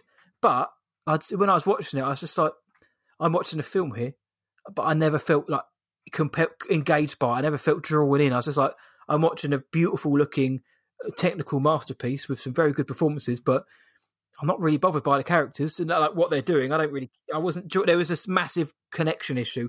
There was a spark missing that made it kind of like uh, something I was going to be absolutely engrossed in. I wasn't bored watching it necessarily, but I was never kind of like, "Oh, I got, I'm like Yeah, glued never- to the screen. There's a massive yeah. connection issue, yeah. But it's well, really well. I'd recommend it's really well made and it looks beautiful in black and white. Um, and it's going to be up there for Oscars come next April. But so I watched Mank. I um, obviously watched a couple of the Potter films. I've just mentioned those. Uh, I uh, re I watched a documentary. I watched this two weeks ago, but I forgot to mention it, and I've mentioned it to um, Hunky Potter. It's on Shudder. It's called Leap of Faith. It's William Friedkin on The Exorcist. It's an hour and Oh, forty-five I've added this to my documentary. watch later. I did. add Oh it. mate, it's it's not a documentary. It's that's what I that's what I wanted to stress is that a lot of people be like bloody hell another documentary about how they made this bloody film, but it's a one-on-one discussion. It's Billy Friedkin in his very plush-looking home talking to someone like an interviewer, and it's just a back and forward. It's a conversation where he's obviously talking ninety-nine percent of the time, but it's him recounting the film rather than. Uh, talk rather than kind of like archival footage and stuff like that. It's really interesting, and there's things in there. called tidbits that you didn't know. Then That's what I mean. Yeah, there's going to say there's thing, some of the things you know about, but there are bits in there like you I wasn't aware of, and whether that was like technical elements or story elements. And it's also just great to hear him talk about the film in such reverence still. And it's an hour and forty five minutes long, so it's not like twenty minutes on YouTube and you're done. It's it's a really really good deep dive into uh, that film. And other than that, mate, Mando episode six I watched, which I thought was really very good. What did you think? Yeah, same. I thought that song was really, really good. Um, uh, Boba Fett's. Uh, I love me some Boba Fett. yeah, I do now.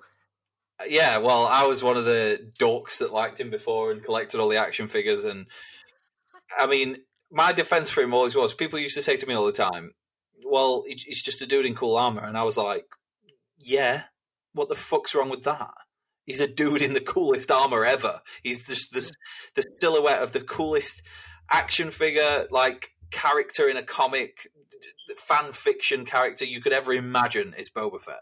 And That that that was me basically. I, I I was one of those people you probably know was like he's a clown. He just sta he looks cool, but he just gets buffed Yeah, off easily in I- I- Jedi.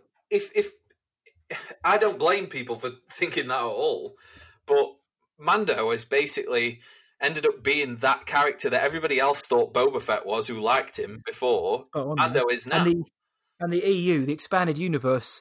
That's what a lot of people b- base their love and affection for Boba Fett on. Games Fett, as well, man. The game, what was it? Shadows of the Empire fighting him in, in a jetpack Oh, fight. So good. Everything the films didn't do was what people loved, and that's why when you say, oh, "I don't know Boba Fett," like, no, he's the ultimate badass. It's like, no, he got eaten by a Sarlacc and kind of just stood around. But in the obviously in the games in the EU, they really expand. Even in the, in the new canon, they've made him out to be a complete badass in the books, comics, sorry. But then live action, I was like, what are they going to do with Boba? How, how are they going to bring him back? But again, they did it so well. They everyone is being brought in so well. And this, let's not lie. and I, I said it on the sessions recap. that the reason this whole episode was basically just uh, Robert Rodriguez, Jon Favreau, Filoni basically saying, "Look, you've waited forty years for this. Here you go. Enjoy this." And like like most people, I absolutely lapped it up watching Boba Fett just absolutely just tear people apart in the most incredible ways. But it, it was fan service, but the best possible way, mate. Oh yeah, absolutely. Um, the action was great in it. It was just a it was one of those ones where I, I don't think you can dissect too much from it, apart from the fact it was just cool as shit. Yeah, that's basically it. It's 30, 30 minutes. It's expanded the story. We know Grogu's on his way. Grogu's got if with Gideon. He wants to get Mayfeld out, Bill Burr. So we're going to get that next uh, by the time this episode's out. Um, and then they're going to probably set up an Avengers team up in the last episode with Bo Katan and the Mandos Hopefully, Frog Lady comes back for a laugh because she's pretty pretty handy with a blaster. Let's not forget. Um, maybe Boba's going to come back. A Jedi, which would probably be Ahsoka, is going to come back. But there was just that. I don't know if you've seen it. I think you may have done. Somebody put it on Instagram. Every Monday, they're dropping these character posters of whoever kind of like character of the week on Mandalorian, and they look wicked. And they put all six together, and then they put their left like episode seven and eight was just like a a silhouette with a question mark. It's almost, almost to say, look, they're making a big deal of dropping these character posters every Monday. Who's going to be in a poster for seven? Who's going to be in a poster for eight? And, and that's got me thinking, like, that's a really good point. I mean, they could just reuse a character and put Mando on there, but you know, there's two character posters which need filling, mm. and and Grogu's is called a Jedi, but I'd just like to see um, Rosario so, come back. Before we watch it, before we watch it tomorrow, then what what's your prediction on who this is because obviously this is going to air after we've seen it. What's your prediction for who it's going to be that turns up the Jedi? Let's just say uh, for, for, just just a prediction's sake that there is a there is a Jedi that's just going to turn up. Let's okay. Let's just say that. It's, let's just say it's in a world where it's definitely happening and it's yeah, it's, it's confirmed. Oh God. Um, because people are throwing out uh, like Cal Kestis. People are saying Luke Skywalker's uh, going to show I think, up. I mean, it, this is Clone. This is Clone Wars Mark Two. This is a Rebels continuation. This is Dave Filoni's. And it, it's part of it does slightly irk me a bit. It is like Filoni's like love child going on at the minute of all these re- uh, references, which is good. But I just don't want it to become Rebels or Clone Wars extension. But I imagine Ezra Bridger would be the one to come in because Luke Skywalker turns up. He's killing everyone. Well, not killing, but because he's a Jedi, but He's Luke too important for schooling. He's schooling everyone. Nobody's defeating Luke Skywalker. He doesn't have to kill Gideon or anyone, but no one's defeating Luke Skywalker. No. So, and not even just, as, not even cool, just as how powerful of a Jedi is, how big of a character he is. It, that's far too big for me for, for him to be showing up. Yeah. And people might say that's a bit cynical, but Luke Luke's too big. He needs his own story if he's going to be in a story for me. And they're relying on these characters which already exist in canon, like the uh, film, the books, the TV series, and that. So you've got to imagine that they're just going to pluck one from that. It could be Cal Kestis, but my only issue with that is the Jedi colon uh, series of games. EA and Lucasfilm and have already said that, that they're developing their own story within those. So to then say bring Cal Kestis out of that and be like well, spoilers for the games, I don't die. I can't yeah. see that. Yeah, no, I can't see that happening now. Probably Ezra, I reckon. But what about you? Yeah, Ezra. Ezra. If it's not, if it's not Ahsoka, then yeah. It would be weird if it was Ahsoka. If he just left her and then just called back to her, and then she comes back and goes, "Oh right, I'm back again. Yep, sorry."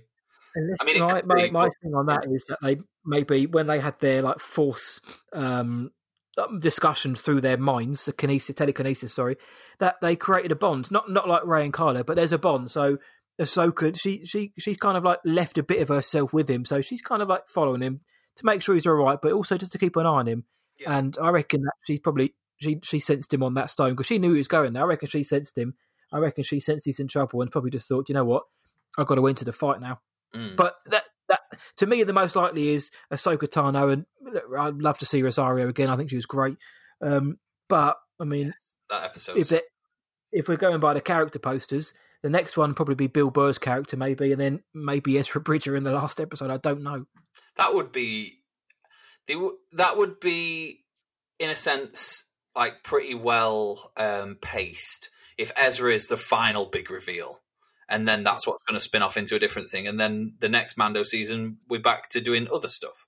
Like that would be well, fine. I, I'm so glad you said that because I literally just popped into my head that I hope that season three kind of returns to a more Mando centric, where but where it's not quite like character posters the like, type thing. I feel like season two for me, just in summary, for me has been more hype, but season one was more like I think I'll watch season one more mm-hmm. as a whole. Rewatch, yeah, because it's like its own thing, isn't it? It's like right, this yeah, is, yeah, this Mando, this is his story. Whereas season two is more like again, it's a in in a great way for me is an extension of the larger Star Wars lore and universe. But Ma- Mando season one is like, yeah, that's what that's about.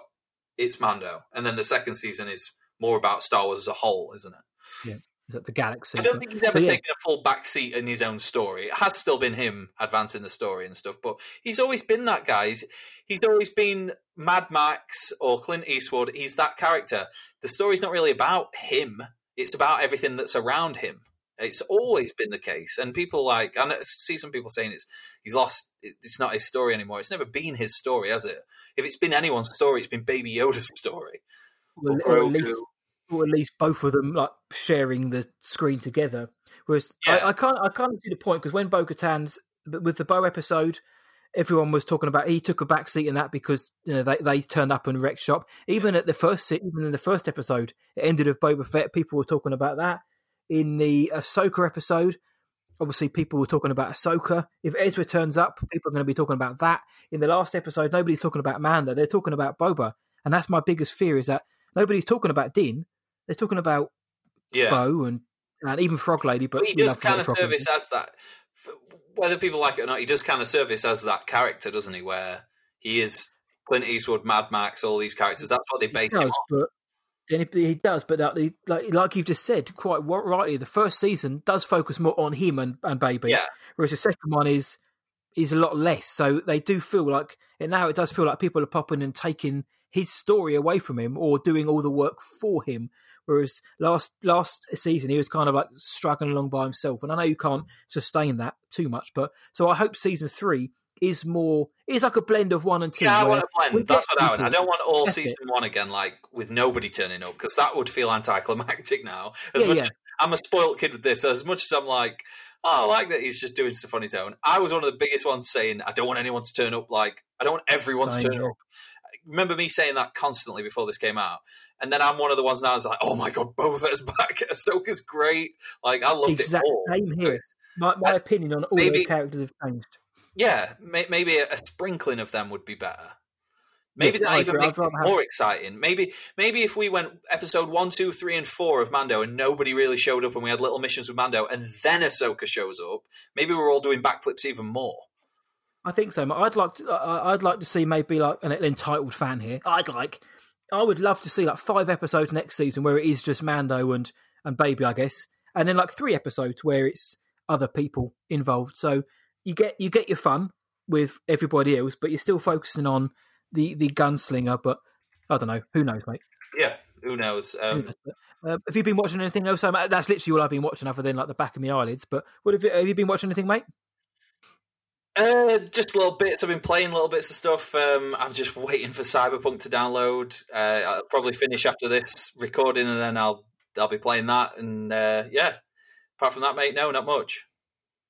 Busy, busy boys, uh, as you doing our own little things outside of the pod. But uh, next week we've got an absolutely like ridiculous episode, which I cannot wait for. Just like this one, I've been looking forward to doing. Like I said, I'm not, I'm not um, the biggest fan of Potter in terms of like how many points I'd have on my fan card. I just love the world.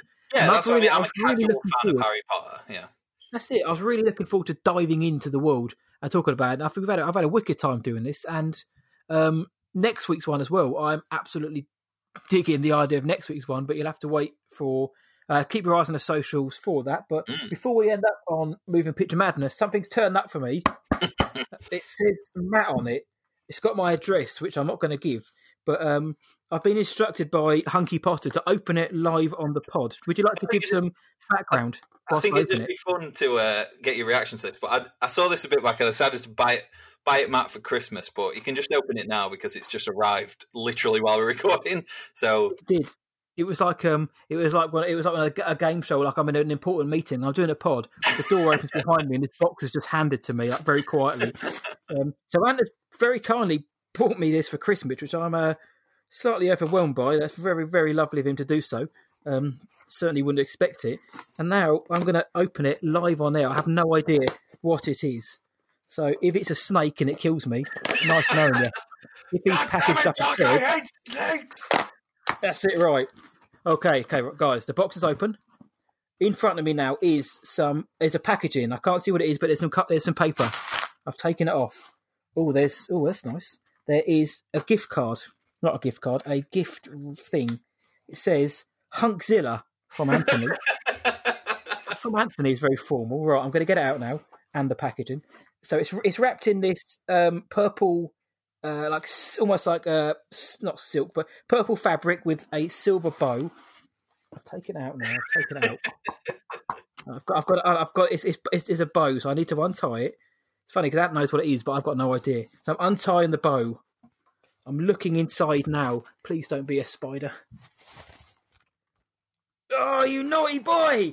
oh yes. it is a it's a Pazuzu ancient Mesopotamian demon statue. Yes, and he's he's got a bulbous penis as well. His Oh, penis. Let me get it. Get the. Let me rephrase. Let me get this out. Oh, I can't wait for my. I Get the can't wait for Olivia to see this. I cannot wait to get this demon stub out. Oh, look at that! I can't wait for Olivia to see this. My four-year-old. What does it look like out of the box then? Because obviously I It's didn't in- unbox it. It's in a box. It, oh, look at that! And it is made out of like something, something stone or something because it feels hard. Yeah, I can't. I can't do it justice how hard it is, but um, look at the that! old ancient penis is hard. It is. It's very long as well. It puts gives me a bit of envy. My daughter's going to love this when she sees it. Daddy, what's that? Yeah, I was just thinking, where on earth are you going to put it? Like you, you, you've got a little kid running around, like, what's this, Dad? Oh, mate, that is incredible. It's got a little bit in the back. The statue is an exact scale replica of the idol unearthed at the Merion archaeological dig of the 1970s. Yes, mate. Thank you, mate. I appreciate that, dude. You're welcome, mate. I just I saw it ages ago, and I was like, do you know what? Fuck it. I'll just wait until Christmas. But we haven't even managed to wait while Christmas, have we? You've already got it, so I No, thought I know, and I had, I hadn't even. It's even wrapped up as well. Like lovely little, lovely little bag here. That's really you'll nice. have to Actually, get a, a picture on the socials of the of the old ancient peen for everybody to see. I will do, and I, I won't do like a scale replica of mine. But uh, needless to say, Pazuzu's is more impressive than mine. But um, this is no, it's incredible. Thank you very much for that, mate. I No will, worries, mate. when the when the uh, uh, when the time comes for a uh, a more suitable location when there's not a, not a child running around all the time, then I'll definitely put it out. Yeah, you're gonna have to hide it for now, aren't you? Yeah, well, I'll go. I'll go into the Boston minute actually. Well, you She'll go, can "What- what's put, that all about?" put a little pair of shorts on it, maybe. and some sunglasses. Yeah, hey. Um, I'll post it on socials um, so you can all see what I've got. Sadly, I didn't film myself opening it. Oh, I'm really chuffed for that. Thank you, mate. What a lovely way to end MPM episode 17. It's the Christmas season has started now, so hopefully next week Ant can open one live on air as well. that'd be that'd be fun. Yeah, we'll talk, and then every Christmas we can just open presents to each other. But um, oh well, in my Pazuzu haze, I'm going to have to bid farewell to everyone. But I hope you all enjoyed the Wizarding World episode as much as we enjoyed talking about it and everything we've mentioned. So all the uh, relating to the films and the books. Let us know what you thought. Are you a fan of this? And obviously, of course, the stuff we mentioned about where do we go from here in terms of the franchise and people involved. What are your thoughts on that? Would you still support? Let us know about that because we'd be really interested in that. But um, if the if people are new to the show and they want to find us on the internet, where can they, Beefcake? You can find us at on Twitter and Instagram at MP Madness Pod. Um, keep shooting your messages, your DMs, your your likes, your reposts, your everything that you all do is great. It's a massive help to us. The biggest way you can support this show is just tell a friend about it, repost it on your thing, and tell your friends about it. Whatever, it's all helping. And uh, yeah, I'm I'm quite proud of the little little community we're building here, mate. With this. Yeah, I'm I'm as proud of the work we're putting in as well. It's a good time each week, and I'm glad people are liking it. even if nobody listened, we'd still do it because we enjoy doing it. And that's Yes. that's the genesis of the whole pod is that we enjoy doing it, and we're just appreciative of the fact that well, people like listening in, tuning in, and um, supporting. So thank you very much for that, guys and girls out there. Um, have a good week, everybody. Enjoy the Mandalorian. Enjoy your pop culture weeks. But until next time, from me, see ya, and from Ant, peace.